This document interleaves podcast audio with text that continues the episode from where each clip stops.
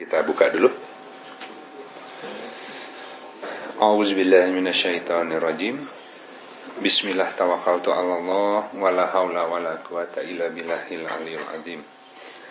Allahumma shalli ala sayyidina Muhammad wa ala ali sayyidina Muhammad kama shallaita ala sayyidina Ibrahim wa ala ali sayyidina Ibrahim fil alamina innaka Hamidul Majid. Rabbi syrali sadri wa li amri wahlul 'uqdatan min lisan yafqahu qawli waj'alni waziran min ahli. Assalamualaikum warahmatullahi wabarakatuh.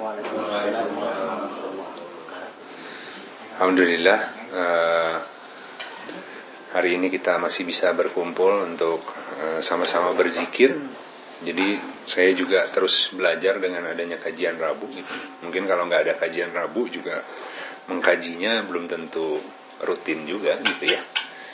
ya semakin banyak apa namanya eh, kita sharing semakin kita merasa kurang sehingga kita harus terus baca gitu. Tapi kalau baca aja nggak sharing ngerasa udah ngerti gitu kan persoalannya kadang-kadang gitu. Karena kita selalu menemukan kasus-kasus di lapangan yang terus kita masih berpikir ini Al-Qur'annya yang mana ya? gitu. Jadi setiap ada kasus baru kadang-kadang kita dipaksa berpikir mencari di Al-Qur'annya di sebelah mana gitu jadi alhamdulillah judulnya hari ini adalah manusia itu susah gitu ya untuk bersabar dengan Al-Qur'an. Kira-kira ada yang nebak arahnya ke mana nggak? Susah bersabar dengan Al-Quran ya. Ke mana arahnya gitu. Ya. Kalau sholat sabar. Ya. Ya. Iya. Jadi suruh sholat, ya semua syariat Islam dijalankan gitu kan. Tapi semua perintah Quran itu diterabas. Gitu. Ya. Kata Al-Quran jangan marah, memaafkan, ini kan nggak bisa gitu, nggak sabaran kita kan. Al-Quran teh ngatur-ngatur. Kalau punya uang begini ngaturnya, ya kalau dapat rezeki begini, kalau lagi susah begini, kita nggak nggak mau sabar, nggak mau mendengarkan. Jadi ya ibadah, ibadah, ibadah gitu kan ya. Sholat itu uh, lebih untuk menunaikan kewajiban akhirnya. Padahal Al-Quran sudah menjelaskan bahwa dirikanlah sholat untuk mengingatku kan. Kalau kita kan sholat bukan untuk mengingat Allah. Sholat kan untuk melepaskan kewajiban syariat. Ya, oh orang can juhur, can asari kan. Sholat. Ya. Kebanyakan seperti itu. Karena lupa bahwa sholat itu sebenarnya disuruh didirikan untuk mengingat Allah gitu. Dan bahasa Arab itu terkait diri, berdiri itu ya. Mendirikan itu lain dengan melaksanakan gitu.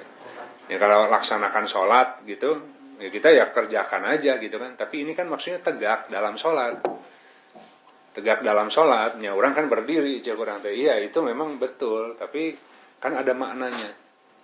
Makanya kan eh, ayat kursi, ayat kursi, ya Allahu la ilaha illah wal hayul qayyum. Yang maha hidup, yang maha tegak, ya. Qayyum itu asma Allah itu, maha tegak. Jadi disebut menegakkan, tegakkan, dirikan sholat karena sholat adalah tiang agama.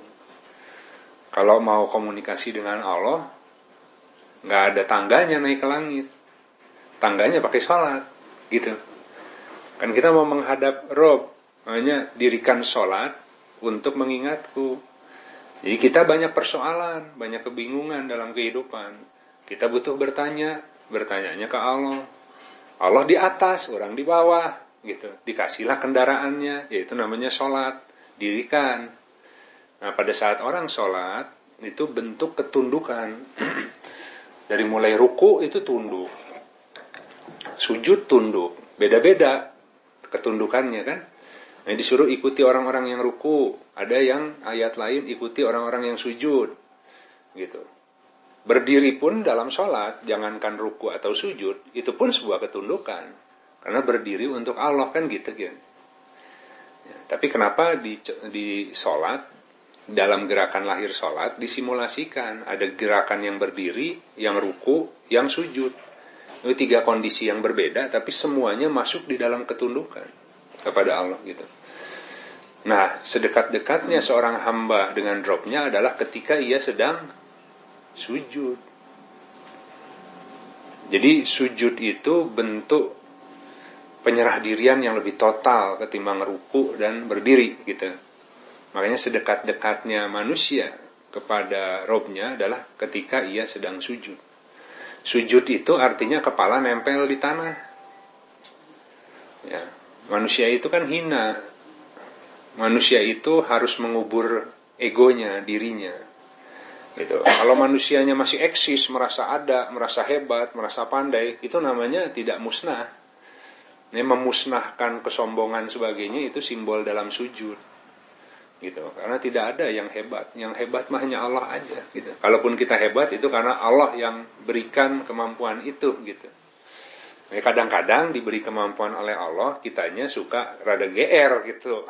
Merasa ya teh karena memang kita spesial gitu. enggak juga. Allah maha tahu siapa yang berjuang ingin menolong agama ya. Karena kan janji Allah itu di Al-Quran, barang siapa yang menolong Allah, maka Allah akan menolong dia. gitu. Jadi kalau orang hebat, punya kedudukan, ilmunya tinggi, tidak sombong, dan sebagainya, itu Allah yang kasih.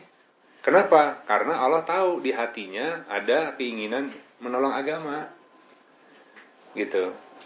Jadi yang paling penting adalah keinginan untuk menolong agama yang lain-lain mah pangkat, jabatan, anugerah, itu mah datang. Tapi kalau e, bukan karena ingin menolong Allah, menolong agama Allah, coba keinginannya bukan menolong agama, alokasi kemuliaan, alokasi hebat, ke mana kira-kira larinya? Jadi Fir'aun, ya, ya, sombong, merasa diri Tuhan. Ya, jadi merasa paling hebat, paling benar, paling suci. Nah, seperti itu. Jadi, eh, nah kita nggak bisa bersabar dengan Al-Quran kan. Jadi tadi, sholat, sholat, sholat, sholat terus. Kita juga negur-negur orang sholat kan. Kenapa mus waktu nah, dan sebagainya gitu kan. Sholat juga disuruh tumanina. Bahkan aturannya pun, salam. Kalau orang jamaah di masjid, sudah komat atau bahkan sudah mulai, nggak usah nggak boleh lari disuruh jalan. Ya salahnya berangkatnya mepet kan. Di sana udah mulai, tapi jangan lari. Nggak apa-apa jadi masbuk daripada lari-lari. Gitu. Lari-lari ngos-ngosan sampai di sana nah, takut ketinggalan tapi khusyuknya hilang, gitu kan? Gitu. Jadi uh, antara lain anjuran datang ke masjid di awal juga kan kalau sekarang kan kita khususnya masjid yang dekat ya kalau berangkatnya pas azan mau udah nggak dapat tempat duduk. ya.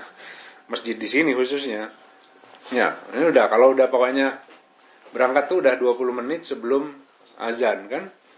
Nah itu enak tuh mau pilih sap depan, sap ada di samping, ya yang eh, bisa milih. Coba pas azan nyampe deh, waduh udah pindah ke Polman sama aja penuh wah penuh. Akhirnya nggak bisa sholat dua rakaat. Wah pasif enggak? Misalnya wah, alhamdulillah.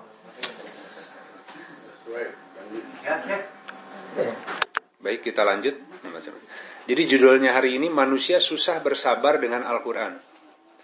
Eh, sholat mah otomatis dari kecil dilatih tradisi budaya kelihatan sama orang malu. Banyak orang udah dewasa agama Islam tersolat. Banyak hal. Gitu. Jadi dia bisa bersabar dengan sholat, uh, banyak motif gitu. Ya. Tapi bersabar dengan Al-Quran lain cerita. Jadi manusia itu suka sering kali menghadapi ujian kehidupan disuruh mendengarkan baik-baik agar memperoleh rahmat gitu kan. Tapi dia nggak bisa sabar gitu, inginnya cepat keluar inginnya kalau masalahnya banyak, mohon ke Allah satu kali mohon selesai semua. Gitu. Jadi ngatur ke Allahnya kan. Tapi Allah mengeluarkan manusia dari persoalan itu satu-satu.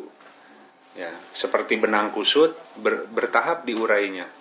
Sebenarnya bukan satu-satu, tapi banyak yang Allah e, bantu, tapi ber, ber, apa perlahan-lahan gitu. bertahap. Nah kadang-kadang orangnya nggak sabaran. Wah iya kalau kayak gini cara bantunya iraha beres nah katanya gitu. Padahal waktu Allah bantu itu alokasi juga uh, ilmunya ditambah uh, keyakinannya ditambah dan sebagainya ya kesabarannya ditambah syukurnya ditambah gitu. Jadi uh, semua ada waktunya gitu. Jadi manusia itu susah bersabar dengan Al-Quran. Kalau dikatakan oleh Al-Quran itu sebuah ayat, manusia adalah makhluk yang paling banyak membantah. Nah, kan ada ayatnya kan. Sesungguhnya manusia itu yang paling banyak membantahnya gitu kan. Ada aja gitu kalau disampaikan Al-Quran itu gitu kan. Nah kita akan lihat insya Allah sama teman. Satu lagi bergesa-gesa juga ada ya. Ya. Nah, jadi dilihat di Al-Baqarah 106, sahabat-sahabat. Nah, kalau ada Quran mangga, kalau mau di catatan mangga. Al-Baqarah 106, Auzubillahiminasyaitanirrajim. Bismillahirrahmanirrahim. Ini saya langsung ke artinya saja. Dan artinya ini saya coba uh, kembalikan sesuai dengan uh, urutan bahasa Arabnya gitu. Jadi mungkin akan berbeda kalau lihat di terjemahan gitu ya. Karena ini uh, susunannya diusahakan mengikuti dengan uh, kalimah-kalimah Arabnya gitu. Jadi di sini uh, artinya tidak kami hapuskan dari sebuah ayat atau kami jadikannya lupa ya, manusia kecuali kami datangkan dengan yang lebih baik daripadanya atau sebanding dengannya. Gitu. Tidakkah kamu ketahui sesungguhnya Allah atas segala sesuatu maha kuasa. Ya. Nah ini contohnya begini. Jadi dalam setiap uh, persoalan hidup sering kali kan itu ayat namanya ya. Jadi setiap kita itu tahun ke tahun itu Allah gilir ayat-ayatnya gitu. Waktu kemarin mah kita masih belum banyak ilmunya, masih belum bisa banyak beramal, ya ilmu sedikit pasti amalnya akan sedikit. Kalau ilmu sedikit maksain amal banyak pasti salah. Dakwah nage pasti salah. Dan ilmunya sedikit, ya dakwahnya akhirnya kasar, dakwahnya akhirnya eh, tidak bijak, ya. ya. Maksudnya sih baik, tapi karena ilmunya terbatas, tapi giroh dakwahnya besar, jadi ilmu belum ada, semangat jihadnya tinggi. Akhirnya jihadnya gampang dipelencengkan oleh hawa nafsu.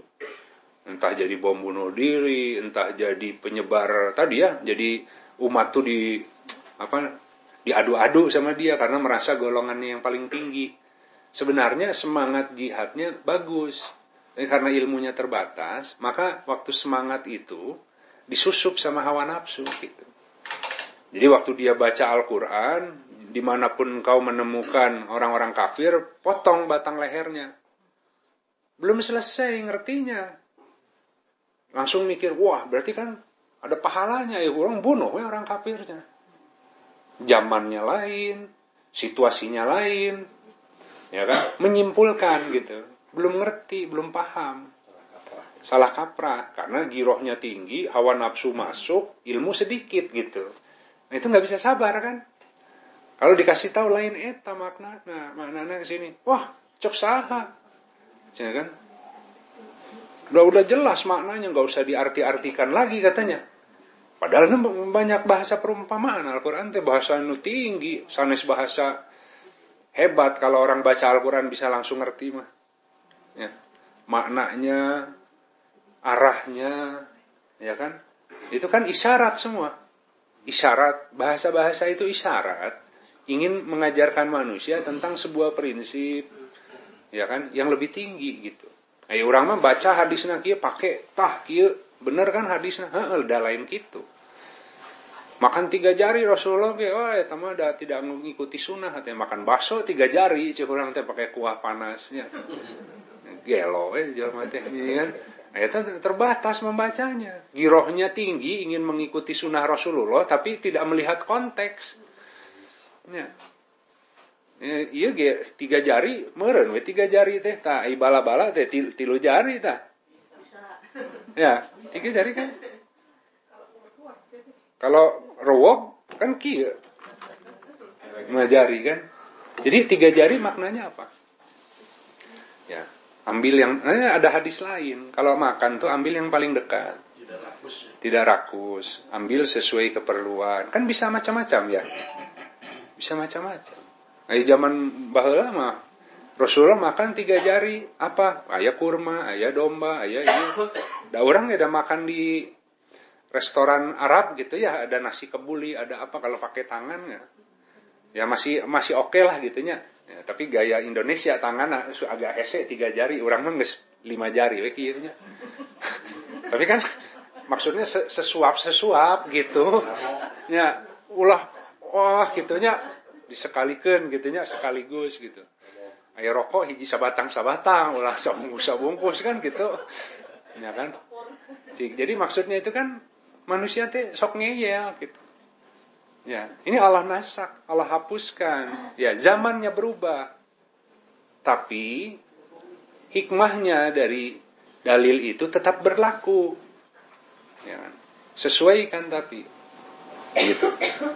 Ayo orang mah panginten ai tadi ya macam-macam ya.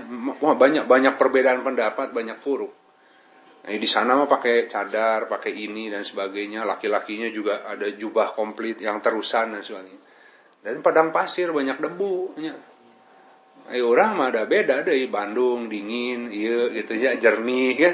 ya beda konteks, beda gitu. Nah, kita lihat Al-Qur'an. Al-Quran apa? Hijab disuruhnya gimana? Tutup kepala, pakai sampai nih menutupi dada, kan gitunya. Nggak ada yang disuruh nutup eh, mulut apa sebagainya, hanya mata aja. Ya, bingung istri orang nu mana ya. Rame semuanya pakainya sama dari seragam gitunya. Mah, mah, mah, mah, ya, ya, cewek semua jawab. Bingung orang nanya. kudu aya simbolna pokoknya kalau dipanggil mah kudu aya gerakan wah eta nu istri orang gitu kan Iya.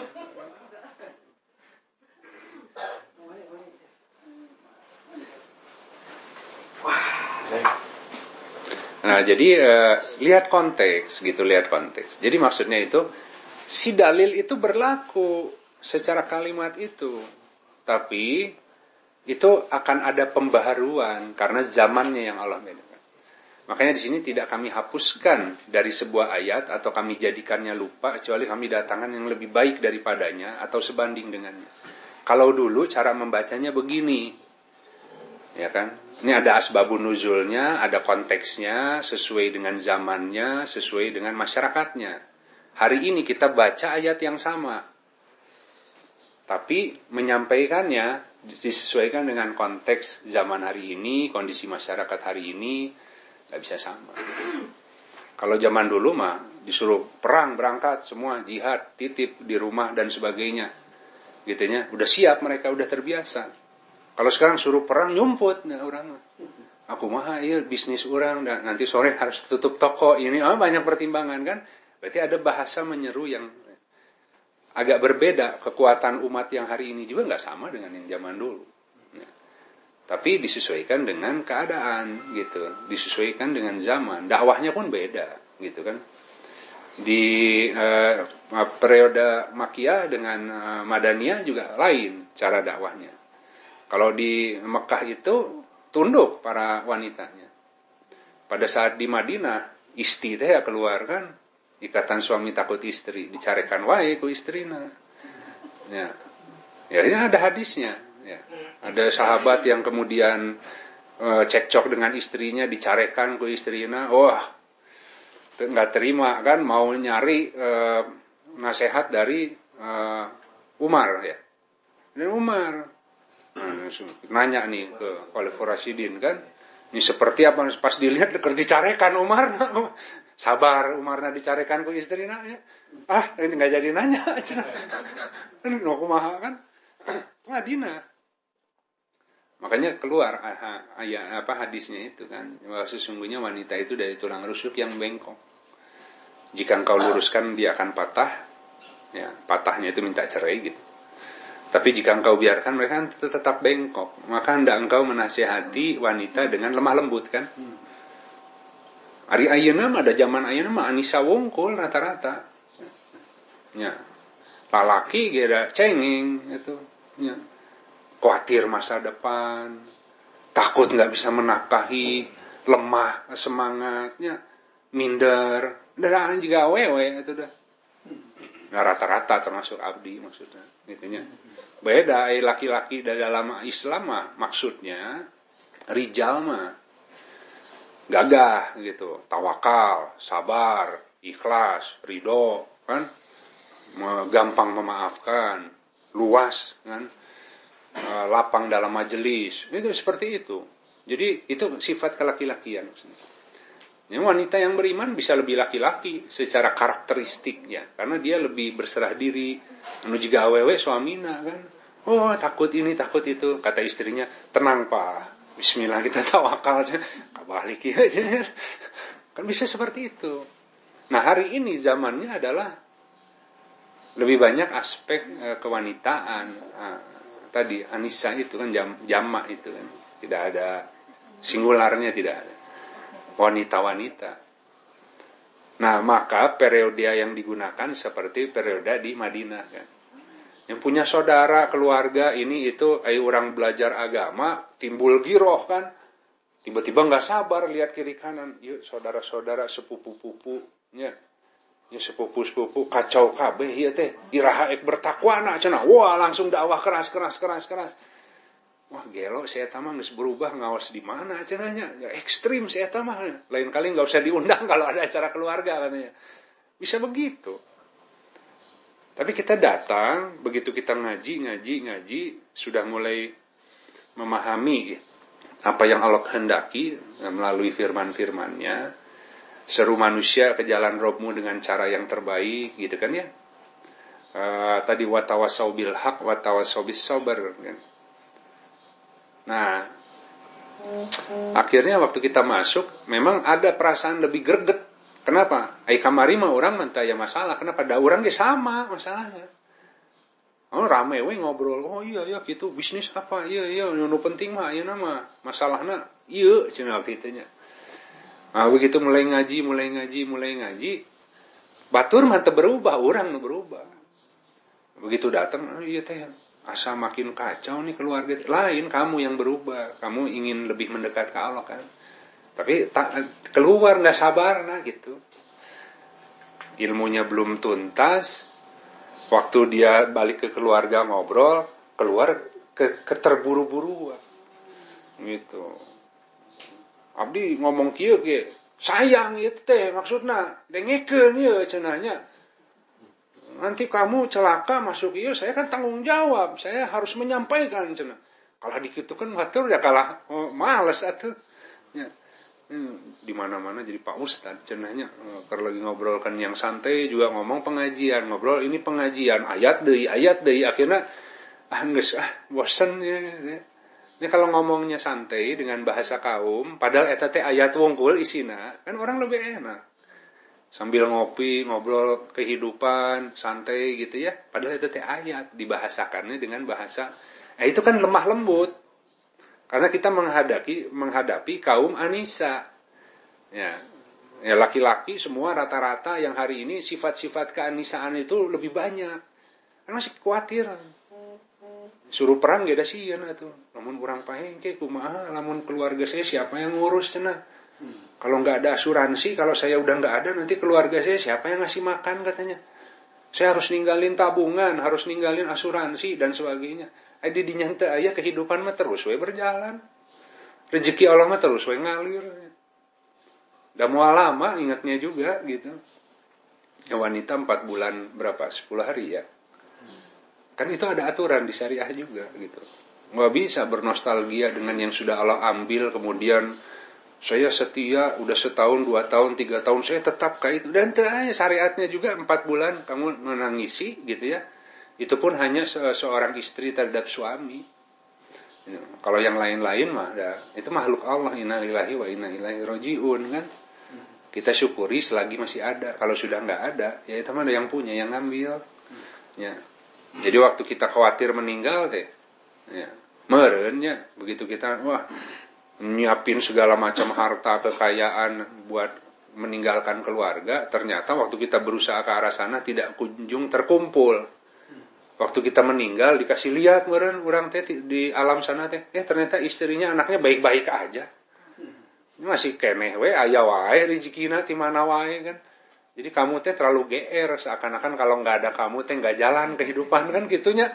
Wah usaha gitunya memangnya nggak ada saya bubar kajian rebona terus berhenti nya. Udah pada ngaji sendiri di rumah mang Inten nya tak ayah saya ayah saya tak ayah pengaruh kan.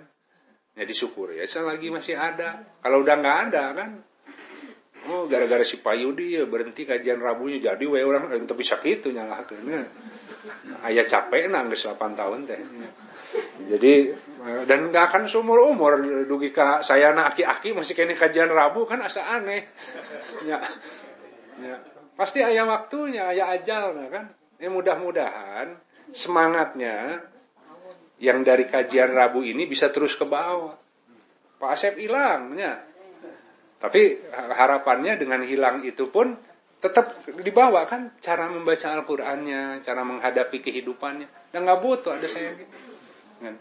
Jadi mulai lebih bisa bersabar dengan Al-Quran, bisa menjadikan Al-Quran sebagai panduannya. Nah kajian Rabu mah lebih memotivasi agar cik atau baca Al-Quran kan gitu. Nah cara bacana di kehidupan kieu. Nah, lieur tahnya eh, ayat kieu di kehidupan nah kieu nya Pak. Ah gitu nya eta teh memang ayat nu eta bentukna kieu. Nah itu kan yang kita kalibrasi. Ya sayanya udah nggak ada itunya kalau ada eh, apa eh, sudah akrab cara memahami Al-Qur'annya nggak ada kekhawatiran kan. Arahnya ke situ. Nah, jadi eh, Tadi itu seperti itu, sama-sama. Nah, kita lihat nih di Al-Kahfi ayat 23. Dan janganlah kamu mengatakan kepada sesuatu, sesungguhnya aku akan mengerjakan itu besok. Melainkan bahwa jika Allah menghendaki, jika menghendakinya Allah gitu ya.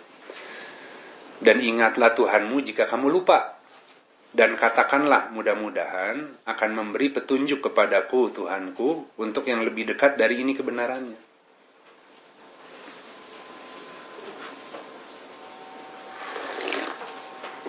Eh dulu mahnya awal-awal saya belajar agama dasar timbul tidak sabar kan merasa udah ngerti.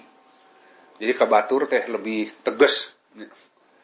Oh terkengging ya mah. Kudu kieu kudu kieu. Pikihna jelas hitam putihna jelas. Ya. lama-lama ka dia orang nanya Kang abdi teh kieu kieu kumaha? Aya solusi lain teh tacan aya tapi kumahanya ieu teh. Pasti nggak berkah ini saya ngerti. Ah ya saya tenang.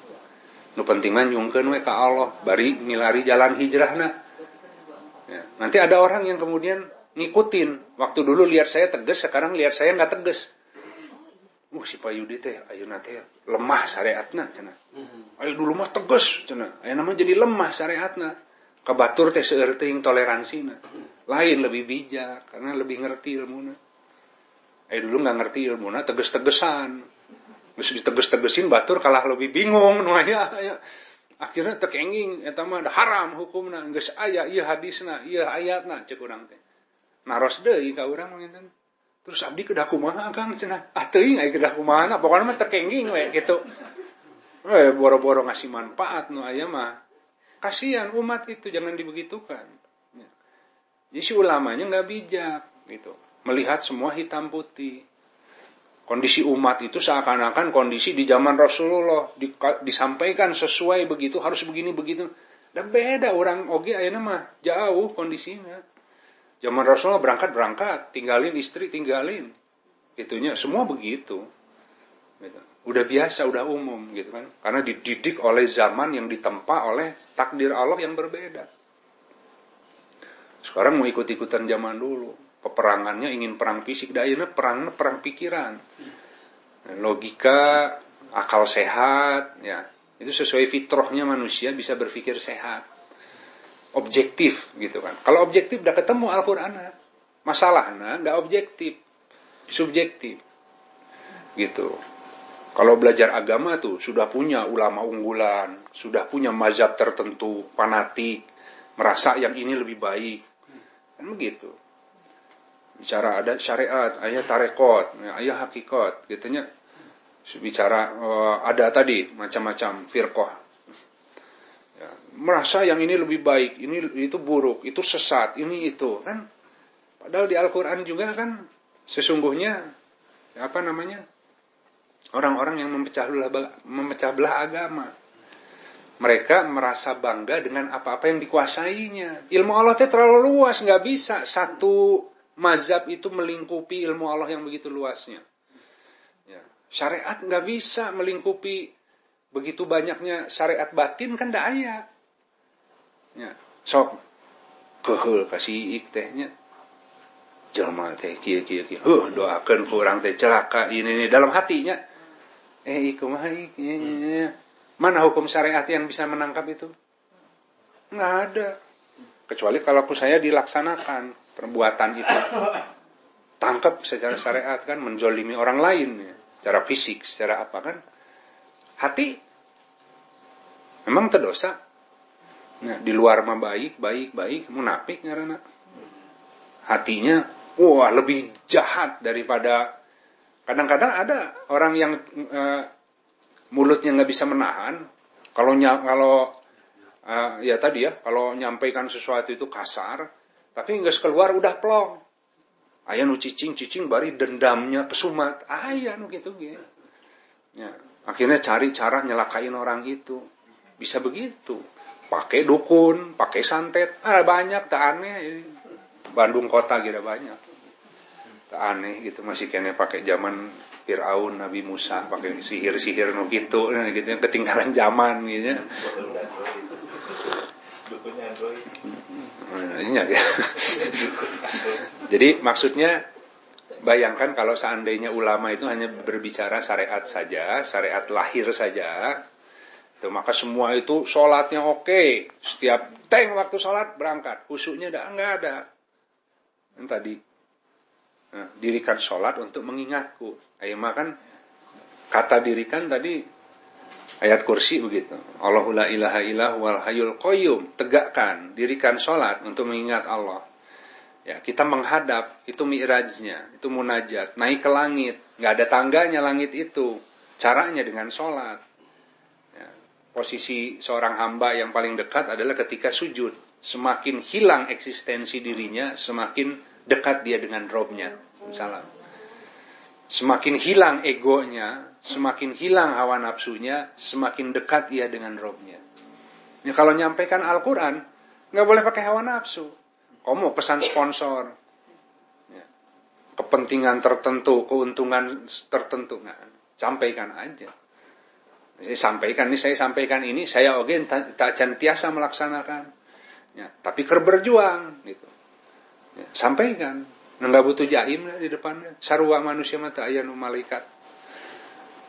Ya dulu kan ada yang nanya lagi ngomong gini. Oh, itu putaran apa anaknya, Kang Dinding masih ingat wae dari dulu. Beliau kritis ya. Pak, kumaha carana belajar jika bapak cina kumaha gitu. Nya banyak problem masalah tapi ai raut muka teh berubah cina. Abdi teh hoyong mana teh tiasa juga kitu cenah Iya mah banget nawang kalau nanti berubah ya dalam mah sarua we cik orang teh. sarua ada lain malaikat dia nya. Wah, turbulence, turbulence. Tapi cepat ingat. Ya, ya Allah gitu nya. Saya kira pengen jika gitu teh tuh bisa. Dugi ka ayeuna gitu nya. Tapi pakaian takwanya menutup sehingga orang lain tidak bisa melihat. Kalau belum ada pakaian sabar, pakaian tawakal, kelihatan yang ada di dalam dadanya karena ia keluar di raut muka kan. Nah, pasti yang di dalam dada lebih besar daripada yang ditampilkan.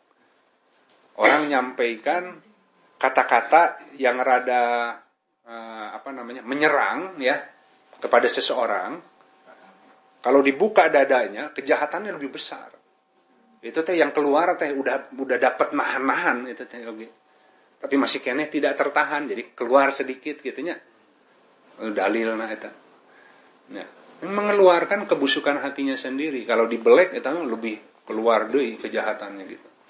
Akan seperti itu manusia itu. Kan manusia kan dasarnya jaim kumaha-kumaha oge. Hmm. pasti itu mah itu pasti ya. jadi nah di sini kan maksudnya jangan mengatakan pada sesuatu akan mengerjakan itu besok gitu kan nah ini di di akhir kalimatnya itu kan tadi jika kamu lupa, katakan mudah-mudahan akan memberi petunjuk kepadaku Tuhanku yang lebih dekat dari ini kebenarannya. Definisi kebenaran yang kita keluarkan hari ini belum tentu yang paling benar. Ya kan? Makanya kan selalu ya walau alam, Allah yang lebih mengetahui. Ayo orang mampu nasakir disampaikan dengan cara yang baik. Besok akan dikasih lagi ilmu tambahan kalau betul hatinya. Gitu. Nah, ternyata kemarin baca ayatnya kia, nah ayatnya beda baca ayatnya. Ya, tapi tidak akan kemarin bacanya kadieu, ayatnya bacanya kadi itu ente sama arahnya, cuman lebih sempurna, lebih presisi begitu. Ya, lebih presisi gitu kan. Nah, jadi di, nasak gitu ya, dibikin lupa, hilang, Nanti orang akan bilang, eh dulu perasaan catatan Abdi di tahun 2012, katanya, Pak Yudi teh pernah bahas ayat ini teh. Dulu mah beda pak, arahnya, nah ayuna beda, wah tidak konsisten cina gitu. Minta konsisten, dah orang jadi ajar gitu kan. Kan kita semakin lama semakin Allah perkuat pemahamannya. Ya dulu masih kene ya sambil berusaha sambil belajar tapi ingin juga sharing kan. Tapi makin sini kan makin Nah, ayeuna jadi lunak, Pak, katanya. Secara syariatnya jadi lunak, ayo dulu mah kan tegasnya. Juga gitu atuh, kan gagah, keren cina. Ari ayeuna mah ah nggak apa-apa, tenang aja, kerjain aja. Waduh, Pak, abdi teh Kang maksiat wae ka Allah teh kumahanya ieu teh ongkoh ingin mendekat tapi maksiat wae abdi teh kerjaan awios tenang we maksiat tapi nu penting mah ulah putus asa dengan rahmat Allah kan gitu terus we nyuhungkeun da kekuatan oge da sanes kekuatan orang ilmu banyak oge datang syahwatna da eleh pasti. Eleh ya. Akhirnya karena di luarnya punya tampilan sebagai tokoh umat tokoh masyarakat datang syahwatnya Allah uji dengan sebuah syahwat yang sangat diinginkan hatinya maksiat dia. Tapi karena sudah kadung ada tadinya eh, apa pandangan umat bahwa dia teh orang terhormat, pasti akan dia sembunyi-sembunyiin kan. Itu tersiksa sekali itu seperti itu. Yang kenyataannya kan manusia begitu. Makanya tadi ada ustadz anaknya nakal gitunya. Susah diatur, jadi preman, jadi ini. Perasaan iya teh si Pak Ustadz teh keluarganya harmonis, baik, orang yang kemudian ilmu agamanya tinggi, Allah kasih kitabul mubinnya dalam bentuk anak. Budak ini preman ki nurun ke saha aja. Era orang ge atuh bapak anak ulama, bapak anak ustad, anaknya juga kieu aja. Aduh ya Allah, nah apa ini? Kenapa ini saya diuji begini anak ini? Lain eta mah kejahatan di dada kamu. Allah keluarkan. Karena kan mungkin merasa diri baik dipandang sebagai tokoh yang berilmu yang ini. Kadang-kadang Allah buka dalam bentuk kitabul mubinnya. Tah, tak acan masih kene. Jangan menganggap diri suci. Tapi kalau kemudian dia istighfar, wah betul ya Allah masih kene ayah di hati abdi teh rasa ingin dihormati, rasa ingin dimuliakan, gitu kan ya. Wah, dia rubah itu, eh si budak nanti jadi bagernya lira. Ini Eta mah cermin. Tidak ada yang sia-sia. Allah pasti akan kasih cermin. Seperti itu. Jadi Allah akan mengeluarkan penyakit yang ada di dalam dada manusia. Yang ditakuti oleh manusia. Akan Allah tampilkan. Maksudnya apa? Supaya bisa mengkoreksi. Karena kalau nggak ditampilkan nggak akan sadar ada itu. Apalagi orang yang merasa diri baik ya. Akan seperti itu. Jadi nah itu uh, antara lain Eh, kita menyampaikan sesuatu hari ini, kita berlindung kepada Allah sebelum membaca Al-Quran, kemudian kita mohon juga kepada Allah agar tadi dituntun lisannya, ya, dilapangkan dadanya, agar apa-apa ucapan yang keluar itu bisa uh, tidak terlalu jauh lah si ininya ya, uh, tidak terlalu ngaco lah gitu lah. Ya. Nah karena mohon dijaga makanya tadi Robi li sadri wa yasirli amri wahlul uqdatan min lisan yafqahu qauli gitu ya. Ya perkataannya ya Allah nih yang akan saya keluarkan ini kan diminta pertanggungjawaban. Diminta. Nah, kalau di, ada pertanyaan saya nggak tahu, saya akan bilang saya nggak tahu. Gitu. Tapi kalau saya tahu, ya saya akan coba untuk menjawab sesuai yang Allah beri kemampuan hari ini. Tapi besok itu pasti akan ditambah lagi penyempurnaannya gitu. Nah, tetap ini infak lah. Kita masing-masing eh, belajar berinfak dengan apa-apa kelebihan yang Allah kasih ke setiap orang. Nah, jadi uh, uh, makanya kadang-kadang yang minggu lalu kita bahas, kadang-kadang orang bersumpah terhadap sesuatu. Nambah ilmunya, ter oh ternyata salah ya itu ada yang lebih baik. Maka disuruh batalkan sumpahnya dengan kafarat. Begitu kan ya? Jadi janganlah tadi apa sumpah-sumpahmu menghalangimu gitu ya. Nah, sumpahmu dengan menggunakan nama Allah menghalangimu dari berbuat baik, berbuat takwa kan albir, takwa dan mengadakan perbaikan, kedamaian di antara manusia. Maka itu dibatalkan dengan sebuah kifarat, gitu kan ya. Karena waktu kemarin tuh bersumpah begitu ternyata nggak seperti itunya. Kalau kemarin kan demi Allah saya mengatakan ke kamu itu mah haram nggak boleh kamu itu kan. Terserah kamu yang penting saya sudah nyampaikan. Bebas saya tanggung jawab akhirat nah cina gitu. Ya, enak weh ya. kamu kurang iman aja. Kamu kurang takwa aja. Cek batur teh mudah-mudahan Pak Ustadz teh di, diuji ke Allahnya cina gitunya menitega kia nyampaikan teh tidak ada empati cina gitu. Ya. Eh, mana teh merasakan yang di dada saya ker diuji teh cina ngadoa panginten eta teh uh sakit hati. Eh, padahal bagus nasihatnya tapi terlalu frontal tuh gitu. Ya. Nah, orang mah kan tetap mengandung kata-kata yang memberi harapan semangat karena dia lagi butuh itu. Nggak butuh dalil. Ya. Saya tuh lagi goncang pak ya. Wah lemah iman kamu sih gitu. Ya ayat lagi kamu wah ya aku mah gunung goncang gini gini. Kudu pasak bumi atau ngawas mantap nak cek udang teh Wow, lagi goncang dikit kan kumara sana suasana batina. Ya. Kumalamun orang dibalik takdirna, orang nuk itu naros ke Pak Ustadz juga gitu. Kan jangan engkau memper, anda engkau melakukan orang lain sebagaimana engkau ingin diperlakukan. Jelas kaidahnya kan. Kita lihat, eh memang iya ayat nama ayat, tapi ku taruh nih hancur bumi nah. Tapi dia ini sebenarnya semangat, hanya masih lemah gitu kan. Berarti kurang naonnya bahasa anak supaya bisa memotivasi. Yang penting dia terus hijrah. Nah itu. Kasih sayang nah, Allah lagi Ar-Rahman Ar-Rahim. Ya, ayo orang makainya Al-Hakam. Ya. Teh hukumna kieu, hukumna kieu, hukumna kitu cek urang teh. Allah juga Bismillahirrahmanirrahim dengan asma Allah yang Ar-Rahman Ar-Rahim. Coba kalau Allah balik tuh. Tiba-tiba Allah itu dalam umul kitab pakainya asmanya yang Al-Hakam. Habis orang. Al-Qur'annya jelas. Jika Allah itu menghukum seseorang, ya yang diakibatkan karena amal-amalnya maka habis semua manusia di muka bumi nggak ada yang sisa dengar yang ngaco copot kupingnya ya, lihat yang ngaco buta matanya. Ya. itu kalau Allah mau menghukum kita dengan amalan. Tapi Allah biarkan. Ya, kupingnya dengar yang nggak perlu dibiarin dulu. Ya. Ditambah sama Allah ilmunya ditambah ilmunya. Ya.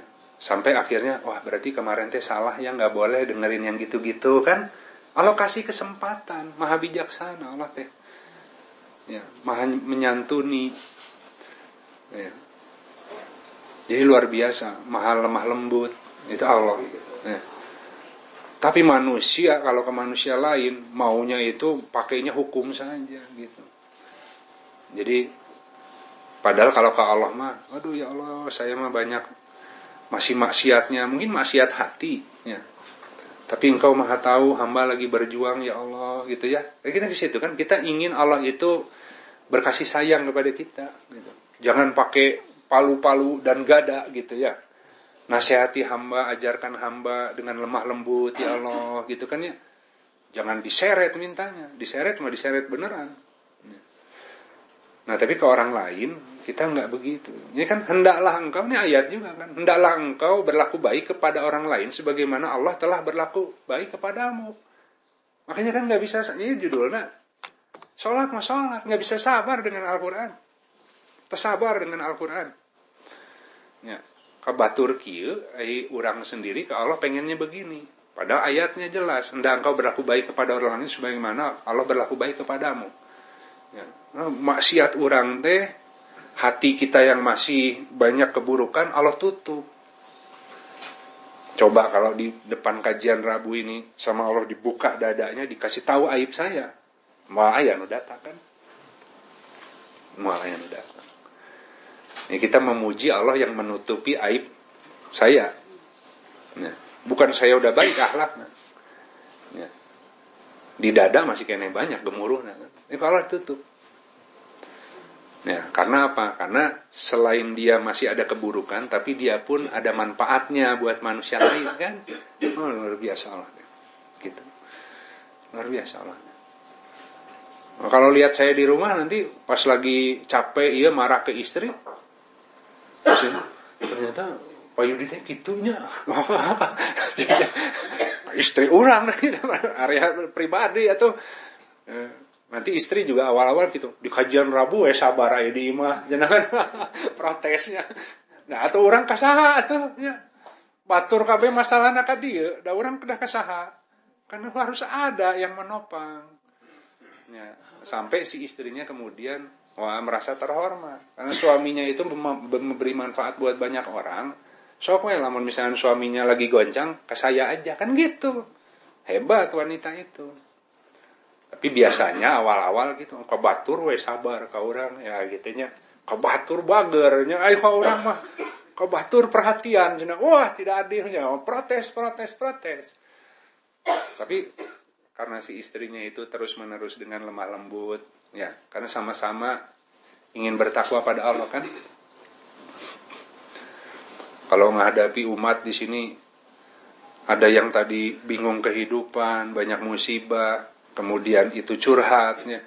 Sampai di rumah istri dia curhat, masalah, ayo orang kan di luar masalah, di imah masalah kan. Ayo di rumah mah nonton di video lah. Gitunya nyantai gitunya. Jadi kan ah, tetap manusia namanya, sana malaikat. Orang gitu. Jadi harus punya pemahaman itu. Nah jadi ini memang manusia susah bersabar dengan Al-Quran. Gitu. Nah jadi di sini misalkan uh, An-Nahl Quran surat 16 ayat 98 Maka apabila kamu membaca Al-Quran Maka hendaklah kamu mohon perlindungan pada Allah dari syaitan yang terkutuk. Baca Al-Quran ya. Baca Al-Quran cek orang teh masa baca Al-Quran justru lamun ayat setan baca Quran orang kabur setan tapi iya kalimat Allah ya. maka bila baca Quran mohon perlindungan dulu kepada Allah. Pas lagi baca Quran ikut-ikut setannya baca. Cek orang teh dibaca setan kabur. Cek setan teh lebih apal orang cenah. Jelma ieu masih kene ilmu nama. Ah ya. Ku setan teh eta teh maknana cek setan teh kieu dibelok-belokin kan. Wah kita yang ngikutin setan. Karena hawa nafsu tadi kan. Baca Al-Qur'an ingin dianggap. Nah, jadi bahkan baca Al-Qur'an saja diminta berlindung dulu komo orang nasehatin batur dengan berapi-api emosi keluarkan ayat buka Quran tah tempo we nyalira aku anjeun ayat ayatnya kan Bari mohon perlindungan. Tuh gitu. Mau salah ya mati Quran. Salah macam tetap. Dan tidak minta perlindungan. Hawa nafsunya ikut-ikut baca. Mana dakwahnya begitu, nggak ada kasih sayangnya. Gitu kan. Makanya yang Allah cintai itu amal. Sholat di awal waktu, berbakti kepada kedua orang tua, terakhir jihad. Berbakti ke orang tua kumaha dakwah ke orang tua. Ya. saya teh sayang ke mama teh biar nggak masuk neraka mah. Cek orang teh iya ayatnya iya iya. Ya, mama kudu kudu bisa nantinya kalau masih begitu dakwahnya ke keluarga ke umat oge pasti salah. Nah. tapi kalau aduh nyaah ke indung teh kumaha caranya nyampaikan ya indung teh masih banyak khawatir banyak ini. Cari bahasa yang terbaik supaya nggak menyinggung dia. Sampai akhirnya pelan-pelan ibunya itu mulai ya ada hidayah ada ini akhirnya ibunya datang juga ke kajian rebo kan. Duduk di sini. Pas ibunya datang obrolkan waris. Kenapa? Karena supaya warisnya bukan masalah harta. Kan gitu. So jadi orang teh wah ibu napa Yudi ngiring ngawas yang anaknya kan. Coba kalau dari awal-awal saya mama ngaji atau kajian rebo teh? Masa ke orang lain bisa ngasih manfaat ke orang tua sendiri? Enggak coba kalau kayak gitu kan. Waduh kita teh udah melanggar ayatnya. Disuruh menundukkan sayap di hadapan orang tua. Hendak berlaku Allah berwasiat padamu berlaku baik kepada kedua orang tuamu. Tapi nyampaikannya gitu kan. Ya susah ke orang tua teh kumahanya. Ah sabar we. eh tiba-tiba ibunya nanti teman-teman mama mau ikut kajian rebo. Ah ikut we. wah itu kesempatan kan. Wah gitu kan beda di kajian rebo mah namun di mobil duaan mah beda deh. Ayo dia mah kan ibuna duduk di dia kan dia ngahadap dina. Jadi kieunya oh ya ada itu kan itu kata ibunya dan si ibu teh bangga kan oh anak saya jadi ustad cina aduh. Padahal bawang jika aduh teh kan. Ya kan tapi kan tidak menyinggung karena banyak orang ya. Coba kalau pas lagi di mobil kan tadi mama nyimak itu nu kajian buat tadi oh lain deh bahasa nama gitu kan tapi itu kan butuh kedewasaan di dalam dakwah kalau udah bisa begitu, ke umat harusnya bisa. Jangan berani-berani ke umat, sementara ke orang tua, ke orang dekat sendiri, belum bisa dengan kasih sayang. Ini ayat-ayatnya dipakai itu dengan penuh kebencian akhirnya. Memprovokasi umat. Gitu. Memecah belah bangsa, memecah belah segala macam. Udah pecah belah Islam nah. Cek setan iya nukui orang ditunggu-tunggu. Dari hadis nah.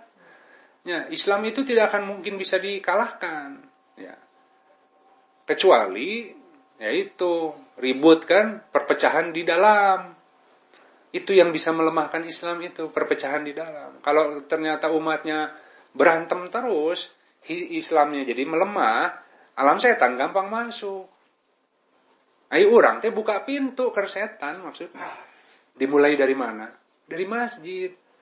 Dakwah nah udah hati-hati. Ya, karena ulama itu kan dipandang oleh masyarakat. Apa yang dia sampaikan itu masyarakat itu nggak semuanya bisa memproses. Ya, ada yang bisa, ah ustadznya lain gitu, ah abdi gak ngawas Quran nyalira, lain gitu. Malah bagus kalau udah bisa gitu. Tapi mas, uh, umumnya umat, kalau dia menyampaikan di depan begini, wah tuh kan Pak Ustadz oke, ya gini gini gini. Dan dia nggak ngebaca ayatnya gitu. Jadi kita juga tapi kan semua ada adab ya. Nah, kalau misalnya ada podium, ada khotib Jumat atau di masjid gitu.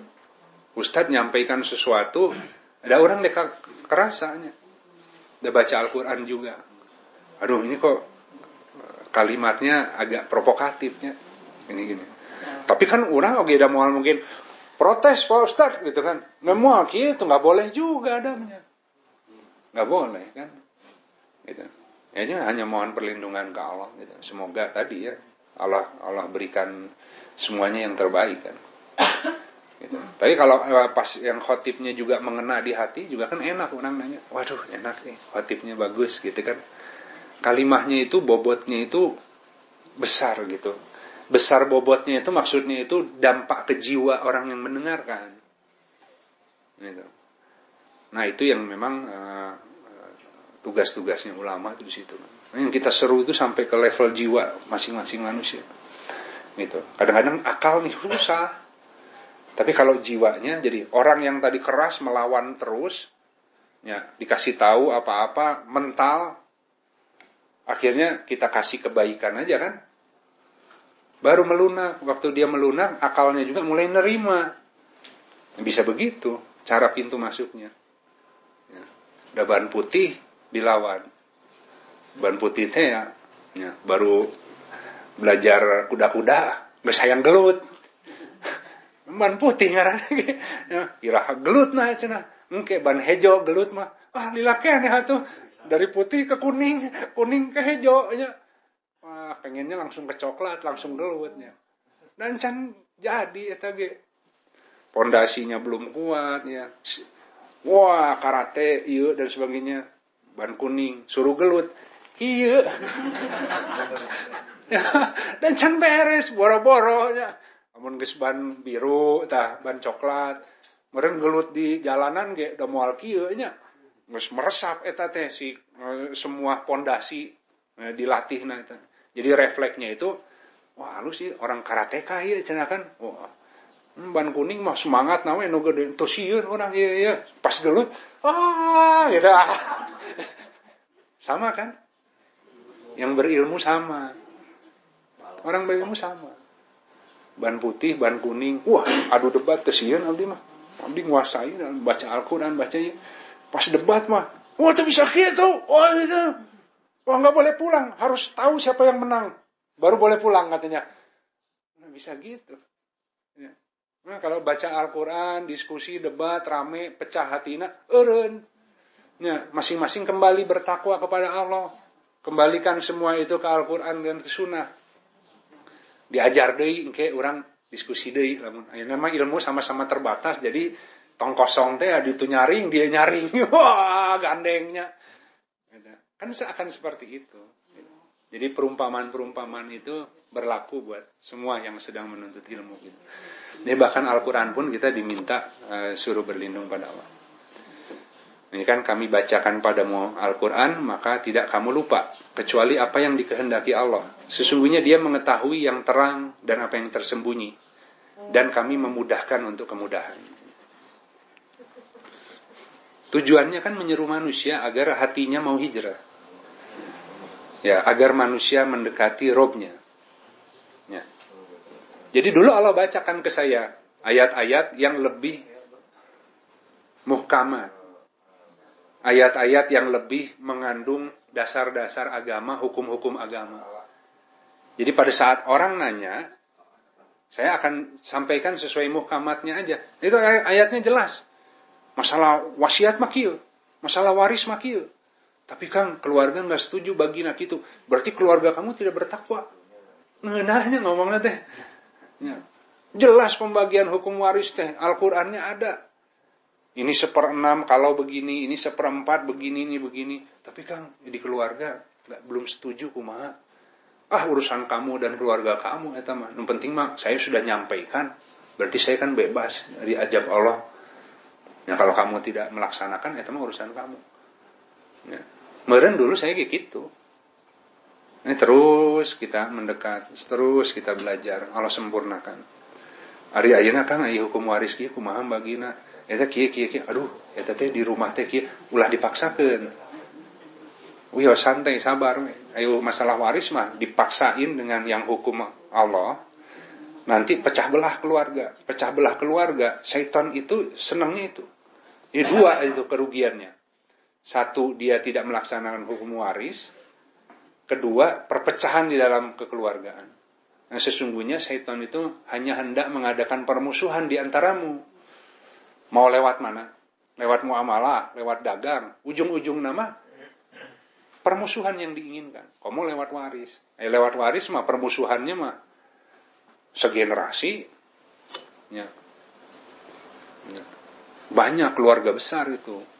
Kalau mau amalah mah antara saya dan dia yang jual beli kan, saya merasa dicurangi ini ini ini. Eh dua orang itu aja.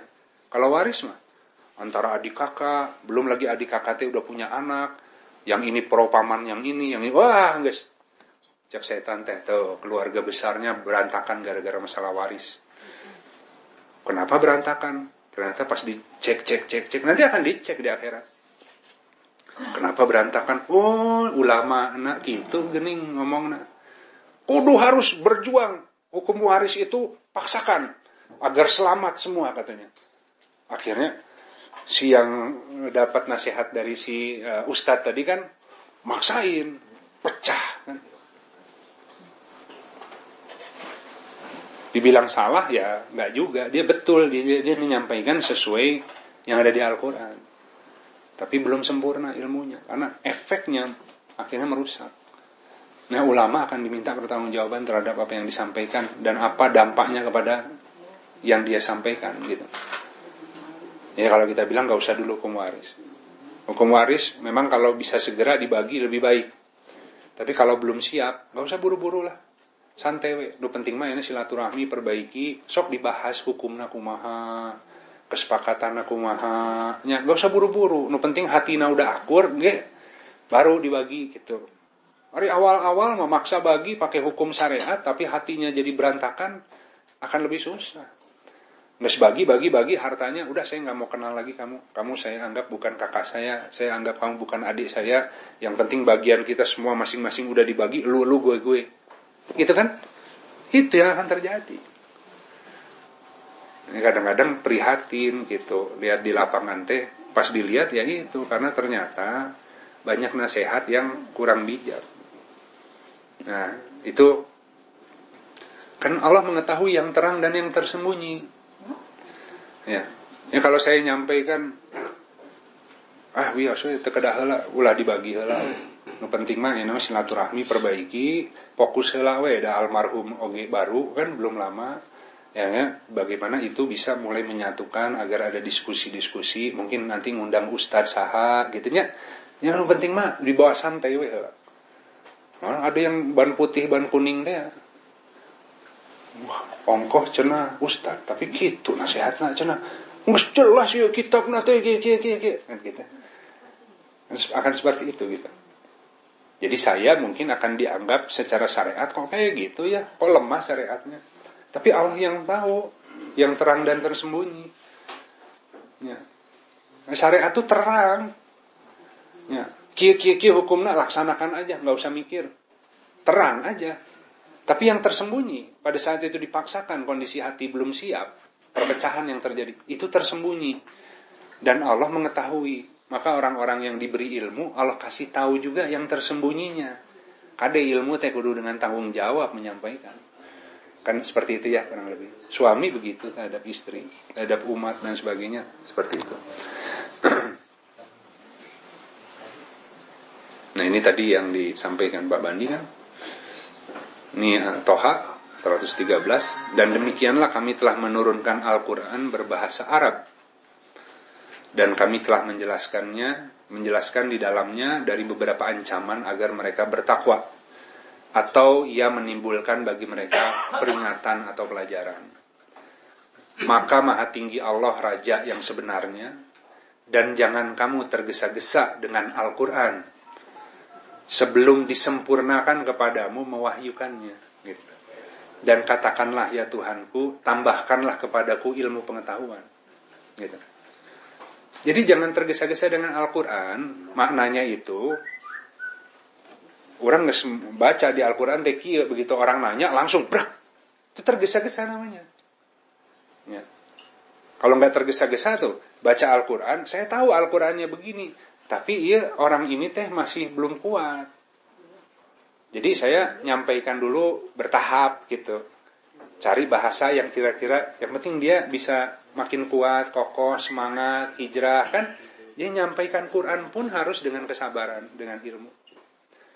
Nah itu kalau tergesa-gesa dengan Al-Quran kan, baru belajar kemarin ada perdebatan, cari ayat-ayatnya, ambil, dikutip, tak. Kan?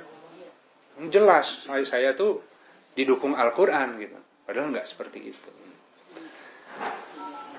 Nah ini terakhir Al-Qiyamah 16 sampai 21. Jangan kamu gerakkan ya, dengannya lisanmu. Ya, dengan Al-Quran itu jangan digerakkan lisanmu itu. Ya, karena kamu hendak bersegera padanya. Gitu. Sungguh atas kami mengumpulkan dan membacakannya Maka apabila kami telah membacakannya, maka ikutilah bacaannya. Kemudian sesungguhnya atas kami penjelasannya. Sekali-kali tidak atau bukan demikian, akan tetapi kamu mencintai yang cepat. Gitu ya.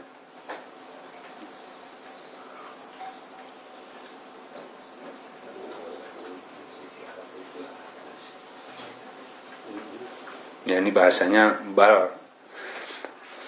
Tuhibbunal ajilah.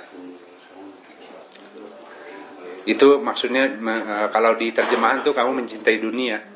Ini dunia, akhirat. Jadi yang cepat, yang yang yang tergesa-gesa gitu. Jadi pengen langsung uh, kalau sudah belajar tuh ingin langsung unjuk gigi Ya, belajarnya itu belum sempurna, belum selesai Allah mengajarkan makna dari kalimat-kalimat itu. Karena cara Allah mengajarkan kalimat yang kita baca, Allah akan bacakan ayat dalam kehidupan. Sampai kita faham antara ayat yang kita baca di Al-Quran dengan ayat yang Allah bacakan kehidupan, connect. Karena masalah kehidupan kita pun akan selesai kalau kita mengikuti bacaan yang Al-Qurannya kan gitu. Nah ini harus nyambung dulu antara ayat kehidupan dan ayat yang dibaca di Al-Quran. Nah begitu sudah ada hujah di lapangan, baru nanti disampaikan ke manusia. Kenapa? Karena ini ayatnya gini maknanya gini gini gini. Saya sudah mempraktekannya dan Allah berikan bukti dalam kehidupan saya. Sokwe mangga, lamun mau nyoba. Kan seperti itu. Tapi kalau seandainya tadi kita baru baca, kita pun belum diuji, Tiba-tiba kita sampaikan begitu saja, karena apa? Kita ingin cepat-cepat orang tahu bahwa kita itu ngerti agama gitu. Jadi padahal belum sempurna gitu. Jadi itu sahabat-sahabat hari ini mungkin ada waktu sedikit. Jadi ini judulnya adalah manusia susah bersabar dengan Al-Quran. Makanya kan tadi inginnya segera, inginnya cepat bisa, inginnya cepat dakwah, inginnya cepat, ya semua inginnya serba cepat. Padahal orang itu harus memperbaiki dirinya dulu gitu, baru bisa berdakwah ke yang lain. Atau sambil berdakwah sambil terus mengkoreksi diri gitu. Nah kadang-kadang susahnya pada saat sudah dakwah merasa diri sudah sempurna itu yang sulit gitu. Alhamdulillah. Mangga kalau ada diskusi, pertanyaan, ngobrol-ngobrol, silakan. Mangga. Ini Pak, maaf. Ini lagi sedang Bapak menyampaikan. Iya Pak sedang perang pemikiran Budi Fitri. Pak?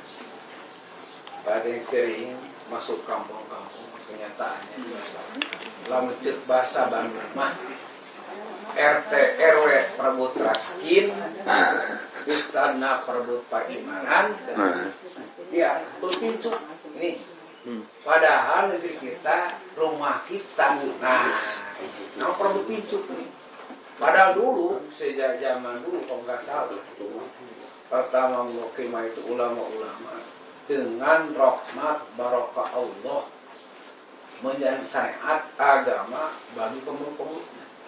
Cuma dihilangkan masalah. Karena ada salah seorang non muslim, bagaimana Pak Lukas saya ini minoritas kalau Islam tidak akan sehatnya, padahal saat itu rahmat alam.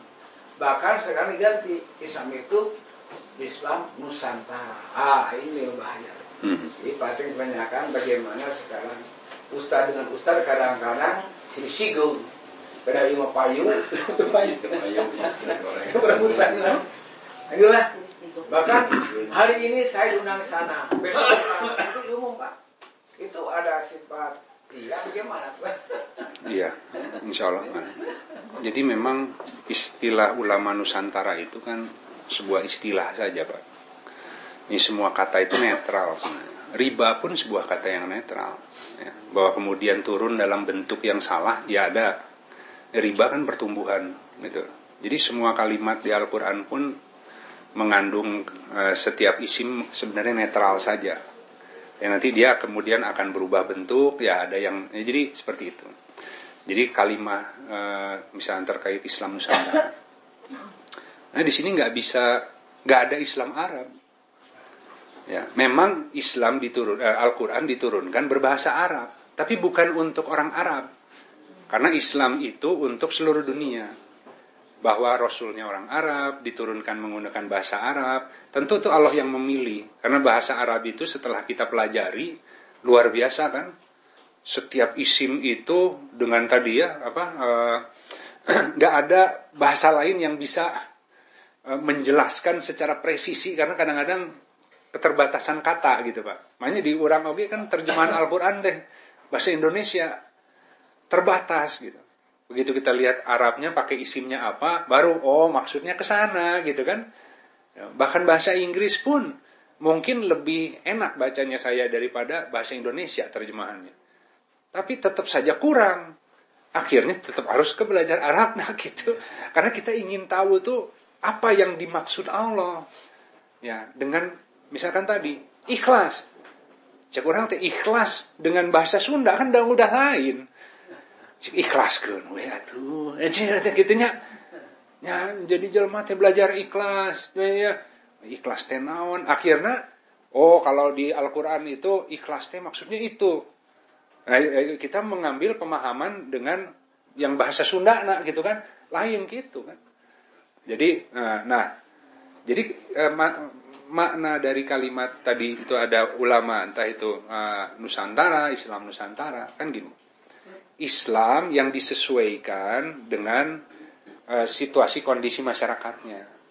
Jadi kalau budaya Arab itu lain. Ya. Kalau kita pakai Islamnya disampaikan dengan budaya Arab, di Indonesia itu sebelum Arabisasi malah, gitu ya.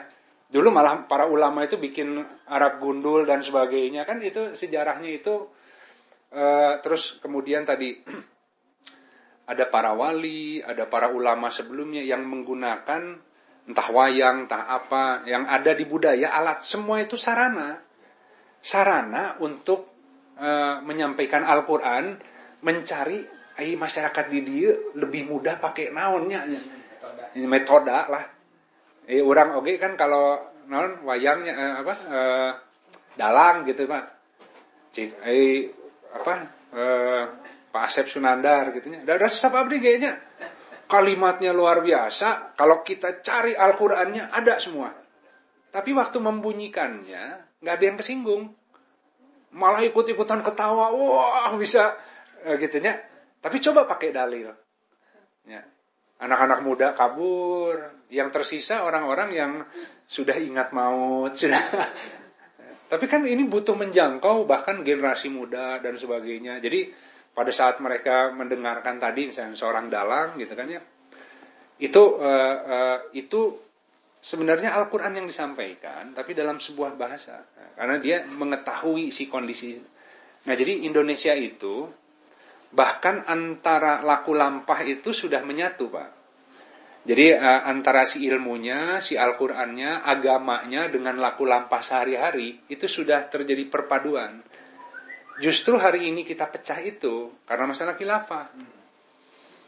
Jadi ini ya, ini ada ulama-ulama asli di sini yang kemudian hatinya itu ingin menolong agama, ingin memberi manfaat kepada umat, gitu kan ya. Akhirnya mereka juga mengerti bahasa Arab dan sebagainya, tapi kemudian menurunkan dalam bentuk uh, instrumen metoda yang di tadi, ya Akhirnya misalkan contoh Imam Pamali katanya, jangan gini-gini.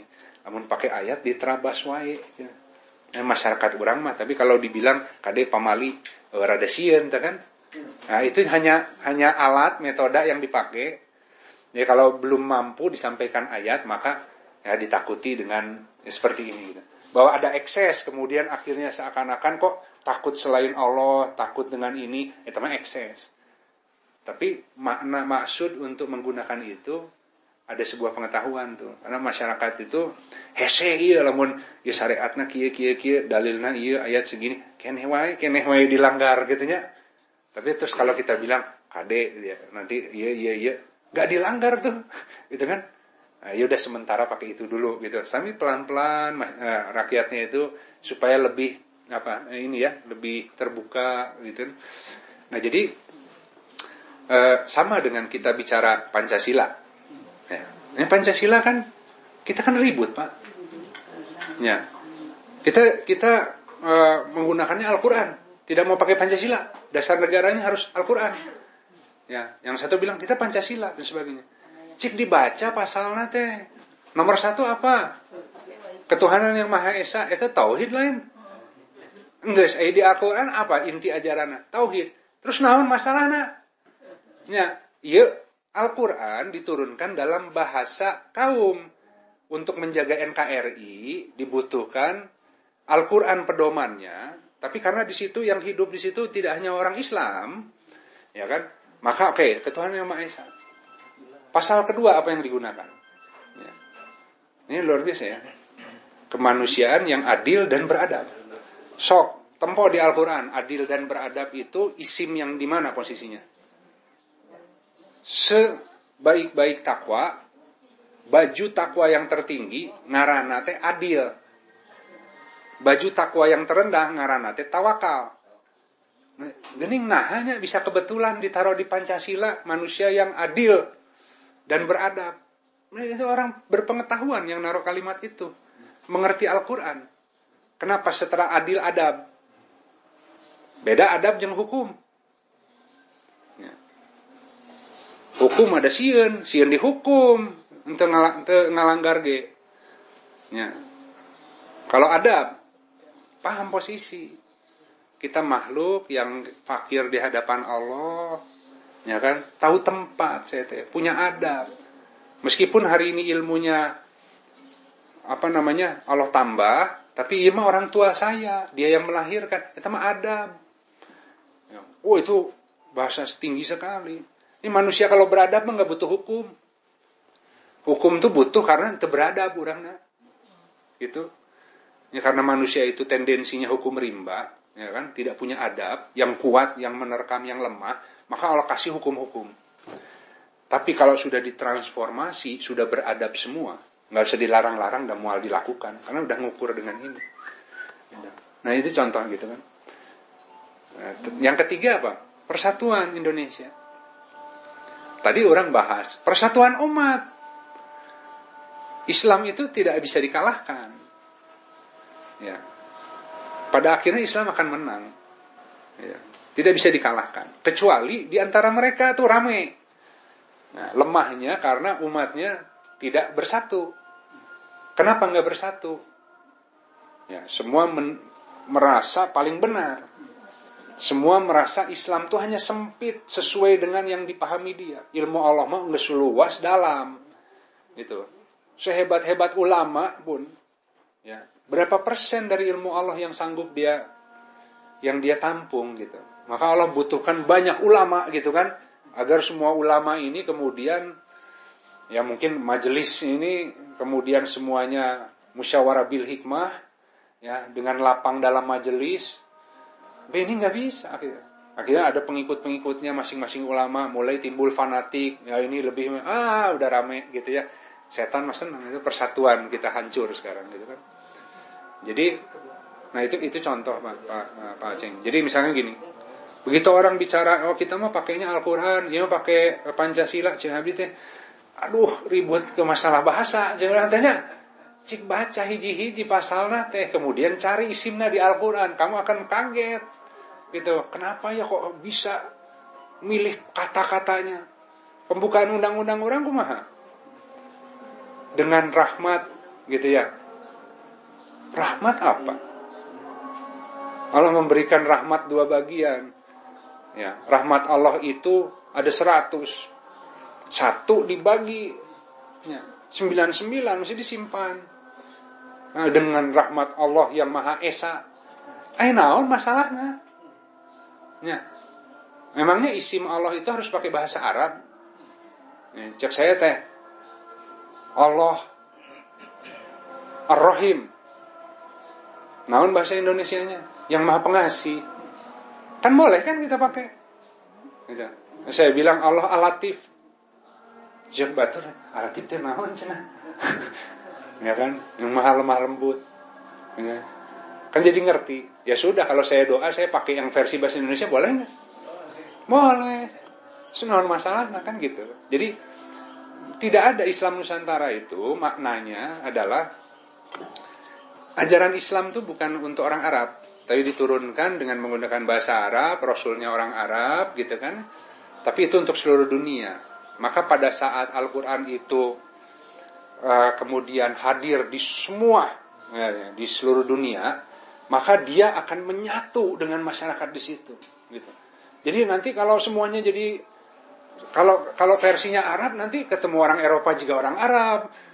Jadi ke mana-mana pakaian teh tak ayah jas, tak ayah batik, pak. Kabeh teh pakai no, terusan ya tahu Justru kita punya ciri khas, punya baju daerah, punya bahasa daerah, macam-macam. Itu kekayaannya yang Allah kasih. Kami ciptakan berbangsa-bangsa, bersuku-suku agar satu dan lain bisa saling mengenal. No. Ayo jadi kabeh semua juga orang Arab pakaian. Hmm, abi mah pakai pangsi milari no Indonesia naonnya gitu nya. Nah, sarung nyaman gitu ya. Saya nggak harus pakai sorban, harus pakai iya aja. Enggak, mau pakai jeans juga nggak apa-apa kan. Itu yang disampaikannya tapi memang ayat-ayat. Gitu. Jadi uh, saya pikir itu mungkin tantangan kita Pak Ceng. Ya, harus memberikan pemahaman ke umat. Jangan terlalu jadi lihat dulu bahwa Pancasila itu di mana nah, tidak sesuai dengan Al-Quran. Kalau saya hari ini membaca, oh ini pandainya para ulama. Ya, jadi ingin negara ini, ya kan, negara yang dirahmati oleh Allah. Agar dirahmati oleh Allah, maka harus menggunakan Al-Quran. Kan gitu. Tapi kalau kita pakai itu, nanti pecah di lapangan berarti kita pakainya versi Pancasila Al-Qur'an kita asup ke tuh gening diterima kan? Oh, pandai betul. Tiba-tiba yang tadi belajar di Mesir di mana ya ulama-ulama baru nih. Kilapah kan? Balik deh. Sesat eta pakai Quran eh, pakai uh, Pancasila pakai kudu pakai Quran. Sistemnya kekilafahan wah. Yang terjadi apa? Mau seperti Libya mau seperti Syria mau seperti Afghanistan. Ya, itu yang di, ya politik. Indonesia ulah diadu domba gitu, entah ya persoalan orang mah dengan budaya orang teh udah ngahiji jeung agama teh. Aya sama agama-agama budaya-budaya. Akhirnya kita bilang bid'ah bid'ah bid'ah katanya karena tidak ada di agama. Ya, tapi budaya orang dan budaya saya yang geus lah seminimalnya bid'ah hasanah cek orang teh. Ya, kan tengah rugikan ke. Dan ini jadi menyatukan umat. Dari sana kita bisa dakwah gitu kan ya. Nah kalau semua di bidah-bidah, ay bidah mah sholatnya, ya yang magdo, ya itu membeda. Ay muamalah mah, ulah kabeh pakai bidah kan. Jadi bidah mah arti katanya inovasi, perubahan. Jadi kalau seandainya muamalah gitu kan ya, harus ada inovasi. Mantakna orang kurang inovasi, nah ekonomi orang dikuasai oleh yang non muslim. Karena apa? Dikit-dikit bid'ah, bid'ah. Akhirnya Wong ayatnya kia terapkan batur mah canggih urang teh geuning ayatnya eleh urang teh ngangge ayat cenah kan nya kurang inovasi nah alokasi akal juga gitu kan ya. Karena ini aspeknya muamalah gitu. Jadi nah itu perjuangan kita memang eh, betul-betul uh, agar Islam tegak gitu. Bukan hanya secara simbol tapi secara din pun kan penghadapan wajah. Seluruh aspek warna cara berpikir, cara menjalani hidup, cara tadi semua itu harus menggunakan din. Jadi din itu disebut way of life. Kalau kita bilang way itu bukan street. Kalau bahasa Inggris saja. Kalau street itu kan jalan, ya. Nah, kalau way itu kan sama jalan juga diterjemahkannya. Tapi maksudnya kalau way itu e, falsafah, pandangan, cara. Ya, jadi kalau orang yang mengikuti din, maka bukan hanya syariatnya, berfikirnya, merasanya, semua dikalibrasi dengan Al-Quran. Itu caranya. Jadi kalau dikatakan orang yang murtad dari agamanya, ya, itu bukan hanya sekedar orang yang keluar dari Islam, kemudian masuk agama lain.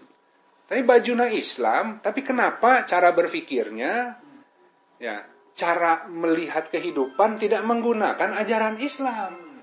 Cukup itu orang yang kemudian tidak sejalan, ya murtad meninggalkan. Ya, cuman kan kadang kita itu oh itu murtad ya dulu na Islam akhirnya jadi Kristen kia kia kia kia kia. Bari orang na oke Wah itu gibah, fitnah, ini. Eh, sarwawe mana ge? Ya, ini lain din eta mah, din mah cara yang bisa menghantarkan orang mendekat ke Allah, din Islam itu. Ada siratul mustaqim di sana gitu. Jadi din itu cara pandang, cara fikir, cara merasa, itu semua itu harus dengan Al-Quran. Jadi pada saat tadi kita sebel ke orang, gitu kan ya. Terus kita katakan, apakah ini cara Allah? Ya, apakah ini sesuai dengan dinnya Allah? Gak boleh. Karena cara merasa pun Allah ajarkan. Gitu. Jadi hendak tadi, berarti itu ada keburukan di hati yang bertahap dia harus mulai uh, memperbaiki gitu. Kenapa kok segitu aja kesinggungan, segitu aja dendam, nggak selesai-selesai kan? Ini coba belajar memaafkan, berlapang dadanya, belajar tabayun. Itu kan sulit manusia itu. Ini dia sibuk mengkafir-kafirkan orang, tapi dia sendiri murtad karena tidak e, melaksanakan hidupnya itu sesuai way of Islam. Nah itu kita akan bicarakan din itu adalah al-Islam, al-Iman, al-Ihsan. Oh, Islamnya benar. Saya sholat katanya. Saya laksanakan semua syariatnya. Saya sholat, saya zakat dan sebagainya. Ya sholat, dan takut ketinggalan waktu. Tapi hendaklah kalian dirikan sholat untuk mengingatku. Nah itu kumaha. Butuh keimanan, butuh keisanan. Syariat aja nggak cukup ke situ. Kalau syariat aja, wah udah sholat nih, wudhu, Allahu Akbar, ah udah juhur nih, ya alhamdulillah selesai kewajibannya. Eh tadi waktu ke Allah mohon apa? Apa yang di waktu tadi kan munajat, tadi kan menghadap. Tadi kan ini sholat adalah tiang agama, langit ini tanpa tiang. Jadi kalau kita mau manjat ke atas nggak ada sarananya. Sarananya dikasih sholat agar hamba yang naik ya, sepertiga malam itu Allah turun ke langit dunia, gitu kan? Tapi kalau di sholat itu adalah kendaraan hamba yang naik, gitu. Caranya dengan sholat ditegakkan agar bisa menjadi kendaraan menghantarkan dia menghadap ke Allah. Nah waktu dia sholat, kan dia menghadap Allah. Apa harapannya?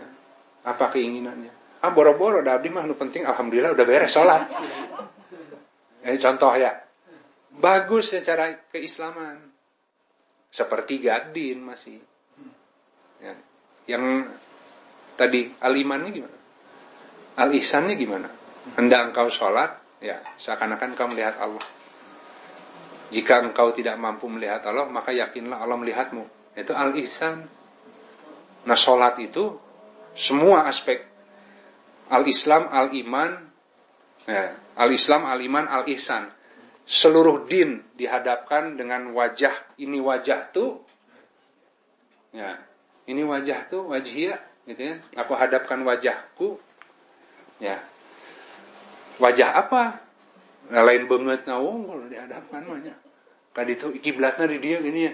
Aduh iya orang teh abis ini ada kerjaan ini ada ini kan seluruh aspek komponen wajah lahiriah batiniah masuk. Ya, ya Allah, hamba fakir, banyak persoalan kehidupan, banyak bingungnya, ada pilihan-pilihan yang nggak tahu mana yang lebih baik. Secara akliyah sih kita mampu ya, tapi engkau yang lebih tahu. Ini sholat nih menghadapkan semua kesimpulan itu dikembalikan ke Allah. Agar turun inspirasi gitu. Nah jadi uh, itu din kan pak. Jadi nah di sini yang kita memang jadi kalau bilang Nusantara dan sebagainya saya pikir setiap kalimat itu setiap isim itu netral-netral aja. Tapi kadang-kadang kita uh, punya kecenderungan untuk uh, ininya ya. Jadi kalau riba itu baik. Oh riba itu pertumbuhan gitu ya ariba ya ariba yang seperti apa yang dilarang oleh Allah itu riba itu dosa besar di hadisnya kan tapi kalau riba sendiri sebagai perkataan baik gitu dataran yang tinggi pertumbuhan kan tapi pertumbuhan yang tidak dengan menzolimi orang lain. Nah kalau pertumbuhan yang dengan menzolimi orang lain, itu riba yang nggak boleh. Ya orang-orang yang memakan riba tidak bisa berdiri tegak kecuali seperti tegaknya orang, ya seperti tegaknya orang yang masukkan seton atau dipengaruhi seton melalui sentuhan. Karena sesungguhnya mereka mengatakan jual beli itu sama dengan riba. Mereka nggak bisa bedain jual beli dengan riba kan. Padahal Allah telah menghalalkan jual beli dan mengharamkan riba. Kalimatnya panjang itu. Tapi apakah riba sendiri secara uh, apa isim itu uh, ada kecenderungan baik atau buruk? Enggak. Ya, ada riba itu akan ada eksesnya yang uh, tumbuh baik. Makanya kan harta yang diberikan pada manusia berupa zakat sesungguhnya itu yang tumbuh kan di sisi Allah. Tapi harta-harta yang tadi riba gitu kan sesungguhnya tidak tumbuh di sisi Allah. Musnah. Ya. Jadi kata riba sendiri sih netral-netral aja sebenarnya gitu.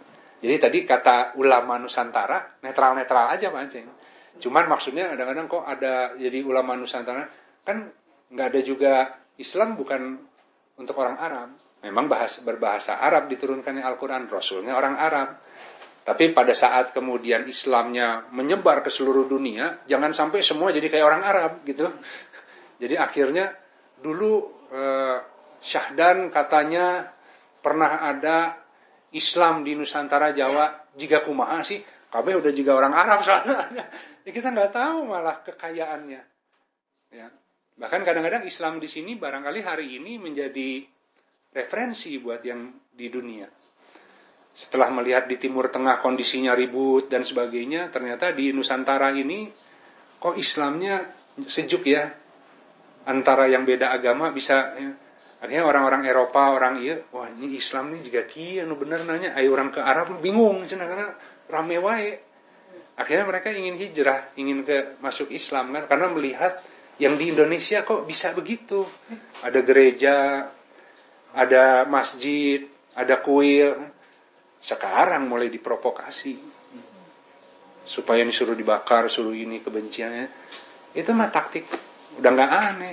Alam syaitan kan pandai aja mereka mah nah, hidupnya juga kalau setan yang golongan jin udah ribuan tahun. Eh jalma juga kia manusia kayak gini mah wah ini susah nih sholatnya nggak bisa diganggu nih katanya. Karena orang ini disiplin. Tapi ku saya dimasukin kamu tuh lebih hebat, sholatnya rajin, lebih mulia, lebih suci. Nah, kena tadi itu katanya. Saya udah ngerti SOP ngegoda orang kayak gini. Saya teh udah 500 tahun usianya katanya. Ya teh jin pertengahan pak remaja. Ya, kan seribu tahun nah, anggaplah. Seribu tahun dia udah hidup lima generasi, gitu kan. Kita baru sekarang belajar tuh. Dia bilang, ah, nu juga kieu mah gampang, saya kisi-kisi nak jelmanu kieu katanya kan dari sini tombolnya. Oh benar, kena ujubnya, riaknya kan. Tapi ada hamba-hamba yang di, di toyal sini, kok nggak nggak kena ya? Toyal sini nggak kena pak. Cek orang teh kan. Ya, saya nggak saya kisi-kisi oge, kan baca Al-Quran kan saya kan udah tahu meskipun kamu hidupnya lebih lama tapi di Al-Quran sudah dijelaskan Syaitan akan masuk dari empat penjuru arah depan belakang kiri kanan ah tak aneh gitu ya kan hese cina. Wah orang kayak gini kata setan, kita tekan dari sini pasti loncat ke sini nih. Pasti cari jalan pintas. Tekan di sini, kok nggak cari jalan pintas katanya. Malah malah ke titik yang lebih tertib cina. Cina, iya teh pola aku mah sih orang iya teh asal nggak sesuai dengan pola kebanyakan manusia. Nah dia udah ngerti kalau ditekan sini tekan situ manusia itu akan gerak ke mana tapi ada yang ditekan-tekan sini, setannya bingung. Tekan ke sini harusnya ke sini, malah ke sini katanya. Pas ditanya, boro-boro kamu bingung, saya gak bingung. Nah, karena saya kan berserah diri, saya nggak tahu harus ke mananya. Kata kita kan gitu ya. Ya Allah, ada kondisi begini, hamba harus bagaimana? Serahkan ke Allah, tawakal lagi. Eh, tiba-tiba ada muncul di lapangan subulan kan. Ah, jika nama dia Bismillah tawakal tuh injak. Kata setan ini nggak ada pola. Hah, ada orang kesarua bingung. Eta makanya berserah diri namanya. Jangan engkau mengatakan akan kepada sesuatu akan melakukan esok hari itu.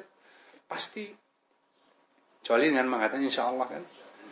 Dan bisa jadi Allah menggantikan dengan yang lebih dekat dengan dari kebenarannya gitu. Nah seperti itu. Jadi setan tuh putus sampai harus putus asa setannya. Angguslah eleh lah. Nah, dia akan estafet. Datang Saiton yang ngegoda anak remaja dulu kan. Kita di situ pasukannya ya kopral apa kan. Angkat tangan katanya. Turun tadi ada mayor ada kolonel ayah iya kan. Angkat tangan semua kan. Tapi nggak akan ringan. Orang semakin beriman yang datang pun setonnya lebih besar kan.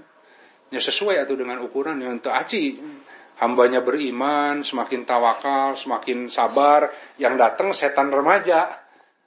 Ya, kitanya bisa sabar. Ini udah ilmunya sudah banyak, pengalamannya sudah banyak. Kenyataannya hari ini juga masih, aduh ya Allah. Kenapa? Karena yang didatangkan pun, setonnya lebih kuat. Panglimanya. Hmm, panglimanya. Nah itu justru ujiannya di kita. Ya Alhamdulillah tuh kehormatan sebenarnya. Nah itu jadi uh, ya alhamdulillah gitu sahabat-sahabat. Makanya tadi judulnya adalah manusia susah bersabar dengan Al-Quran. Belum apa-apa sudah menyimpulkan gitu. Jadi uh, buat saya kalimat Islam Nusantara itu baik saja gitu. Karena Nusantara itu maksudnya sesuai dengan konteks agama Islam sebagai tadi rahmatan lil alamin, ya dia berbahasa Arab. Tapi kemudian kan misalnya saya cerita tadi ini ayatnya begini, saya kan ambil contoh yang sehari-hari yang berlaku di alam Sunda kita. Coba cek saya deh, namun di Arab nya gini-gini gini kan. Tadi Rasulullah makan dengan tiga jari kan. Saya bilang namun orang mami baso panas kumaha carana tiga jari. Gitu. Kan kuah ya. Gitu. Atau saya ambil gorengan satu-satu ya. Nah, tilo tiga jari. Ya. Tapi kalau saya ngambil kacang, ngambil permen sama gitu satu. Tapi kan saya bisa lima jari gitu. Nah saya kan akhir ambil perumpamaannya yang biasa kan bala-bala. Contohnya ada mual contohnya yang nggak ada di Bandung gitu. Gitu. Jadi Allah juga menggunakan perumpamaan e, tadi kalimah yang baik seperti pohon yang baik gitu kan. Akarnya itu kuat tuh menghujam di tanah gitu kan. Batangnya itu e, kokoh gitu kan ya. E, ini isyarat ingin bercerita tentang sesuatu yang kita belum paham maka Allah gunakan perumpamaan yang paling dekat dengan kita. Ada pohon, ya, bahkan binatang, ternak dan sebagainya. Cek orang teh, dasar embe susah diatur, katanya. Ini domba tehnya. Nah, nah pada kita itu manusia itu lebih sesat dari ternak katanya. Itu teh lain Allah lagi cerita tentang uh, uh, mengajarkan tentang domba, itu Allah lagi mengajarkan tentang kamu. Jadi orang teh domba, cina. Iya, kebanyakan manusia gitu. Ya, udah bagus domba juga. Ya, domba itu masih bisa diarahkan gitu. Nah, jadi di situ ada uh, anahal, ada anamal, ya kan, ada al-an'am.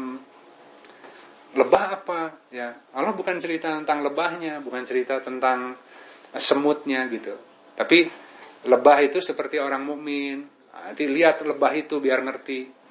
Ya, nanti burung-burung itu terbang dengan mudah di angkasa tidak ada yang menahannya kecuali tangan Allah. Sesungguhnya ini adalah pelajaran bagi orang-orang yang beriman. Kalau orang beriman, lihat ke atas burung-burung terbang, tiba-tiba, oh ya Allah, Masya Allah ya, ayat-ayatnya ini. Ayo orang mah burung terbang teh, Naon maksudnya tehnya ayat itu teh. Perasaan ayat sayap. Nah, kok katanya di Al-Qur'an dia terbang dengan mudah, tidak ada yang menahannya kecuali tangan Allah. Udah wajar atau terbang dah garu sayap, cekurang gitu. Ini manusia itu masih dengarkan dulu kenapa Allah menggunakan firmannya pakai kalimat itu. Kenapa pakai burung contohnya kan? Gitu. Nah di situ nanti semoga ada rahmat gitu, yang ngerti. Gitu. Ya alhamdulillah gitu sahabat-sahabat. Jadi terima kasih hari ini. Uh, ya selamat datang Pak Asep. Ini, ini nanti kalau teh. Mohon ini teh dari Jakarta, teh Jaimah. Alhamdulillah. Ini teh Jaimah, Ibu Jaimah uh, dari Jakarta. Uh, Alhamdulillah. Sama uh, sama-sama di sepengajian sama saya gitu. Alhamdulillah silaturahmi ke sini gitu. Ada obrolan mungkin ya nanti ya Pak Nana. Ini kajian Rabu udah 8 tahun teh. Nah, jadi bentuknya lebih aplikasi gitu.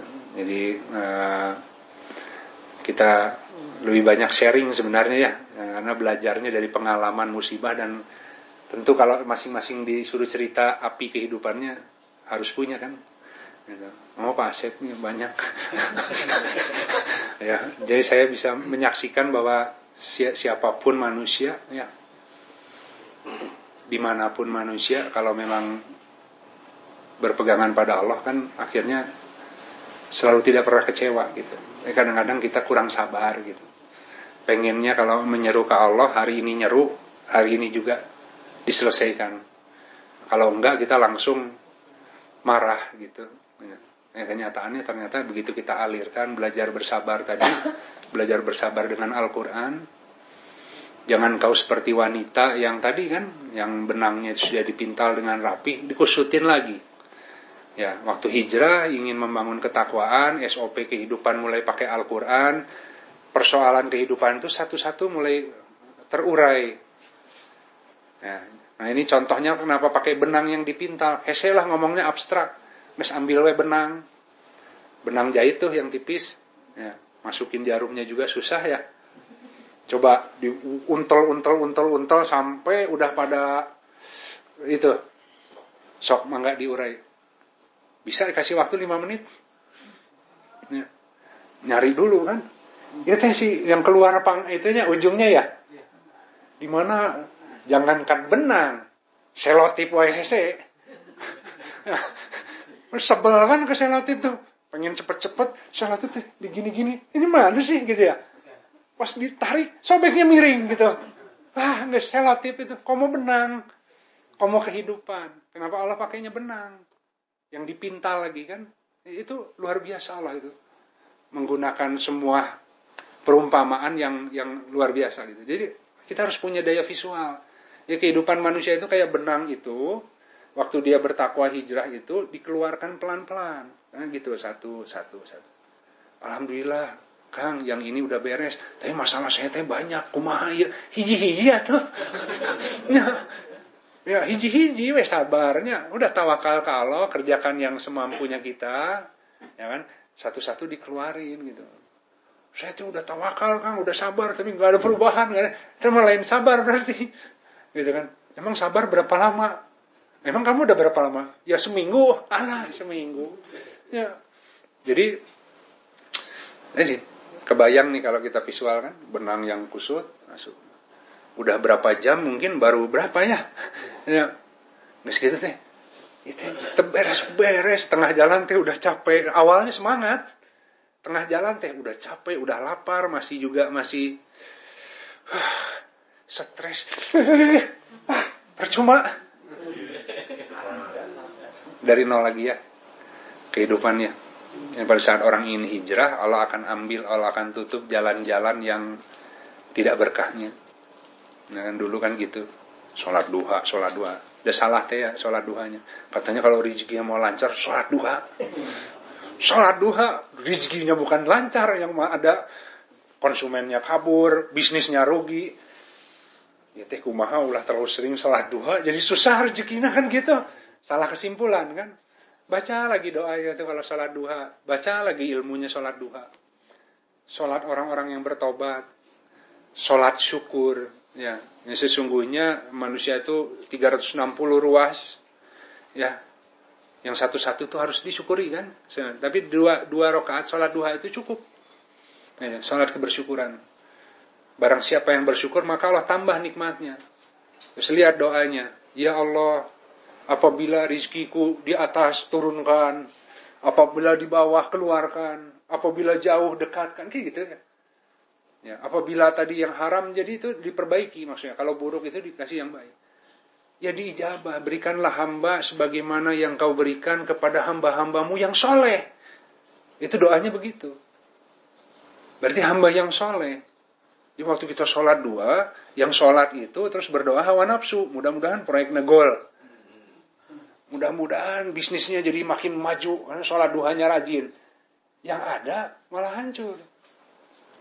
Baca lagi doanya. Karena Allah kalau orang itu minta diberikan sebagaimana yang hamba-hamba yang soleh, maka Allah yang atur. Ini semua yang kecampur mulai dipisah. Akhirnya itu sebelum hijrah berat tuh. Kalau wadah kopi awalnya rezekinya banyak tapi kotor. Ya, waktu dia mohon ke Allah agar diperbaiki semuanya keadaan dirinya, rizkinya, maka ima kada dikumbah. Ya. Mau nih, mau ada tamu di bekas saya masih adanya, nggak usah tinggal isi kasihin ke tamu. nggak mau kita juga. Ya, bawa dulu ke dapur, buang, kuasai nya dilap nu keringnya. Baru taruh, baru orang pakai isi lagi, mau minuman lain kan. Rizki kan begitu. Mulai Nah, yang nggak sabar orang apa waktu dikuras? Karena kan waktu berdoa mintanya, ya Allah minta air putih, yang ini udah keruh nggak enak.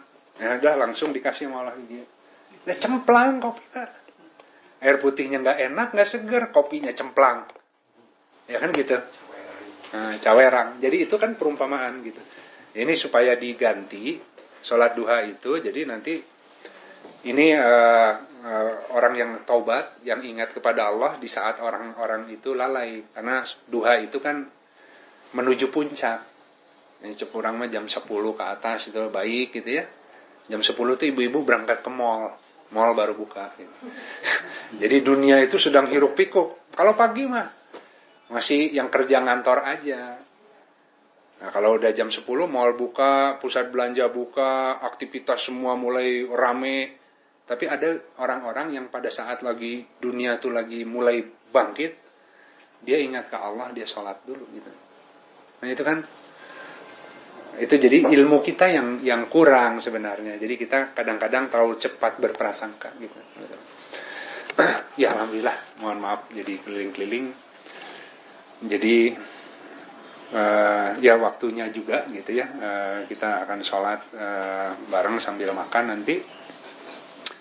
Ya nanti kalau seandainya, tapi biasanya uh, makan tuh udah udah pada bubar sih ya ibu-ibu kalau di mana ini di mana gitu. Ya mudah-mudahan minggu depan Pak Asep ke sini lagi jadi bisa cerita gitu ya, ya. kalau dikasih sekarang minggu depan nggak ke sini lagi Pak gitu. jadi nanti Pak Asep mudah-mudahan minggu depan masih ke sini dengan nyonya ya dan bisa cerita ada hikmah apa saja di lapangan gitu agar kemarin tuh Kang Panji cerita di sini kan nah, cerita dari mulai zaman jahiliyahnya seperti apa dari satu lagunya bisa dibeli berapa sampai sekarang mulai kosong gitarnya satu-satu dijual tapi karya-karyanya pun tidak bisa mengejar hanya sekedar uh, nyari uh, ini ya, tapi harus jujur bercerita tentang uh, dia gitu. Ya, karena hatinya Allah rubah, jadi karyanya pun berubah. Gitu. Nah kita pengen lihat Pak Asep nanti. Alhamdulillah, mudah-mudahan ada waktunya, luang bisa berinfak Pak kepada kita gitu ya. Baik sahabat-sahabat yang hak dari Allah, yang batil dari saya pribadi atas hal-hal yang uh, kurang berkenan saya mohon maaf. Tadi juga tentu di sini banyak eh, sahabat-sahabat yang jauh lebih lebih pantas gitu ya. Uh, saya mah nggak jelas justru background arsitek bisnis jadi ustadz ustadznya nggak punya sertifikasi ya gitu ya jadi di sini ada Pak Aceng nih oh, khotib di mana-mana saya pikir secara bahasa Arab gue saya ya gitu ya lah gitu ya jadi ada mindernya gitu, tapi ya mudah-mudahan uh, kalau ada yang salah, uh, tolong dikoreksi juga Pak Aceng gitu. Karena kan Allah sebar ilmu itu ya, jadi kita saling jaga di situ. Gitu. Baik, kita sama-sama akhiri sesi hari ini dengan beristighfar pada Allah dan ditutup, ditutup dengan kafaratul majlis. Astagfirullahaladzim Alladzi la ilaha illa huwal hayyul qayyum wa atubu ilaih Subhanakallahumma wa bihamdika asyhadu an la ilaha illa anta astaghfiruka wa atubu ilaik. Subhana rabbika rabbil izzati amma yasifun wassalamun alal mursalin walhamdulillahi rabbil alamin. Assalamualaikum warahmatullahi wabarakatuh.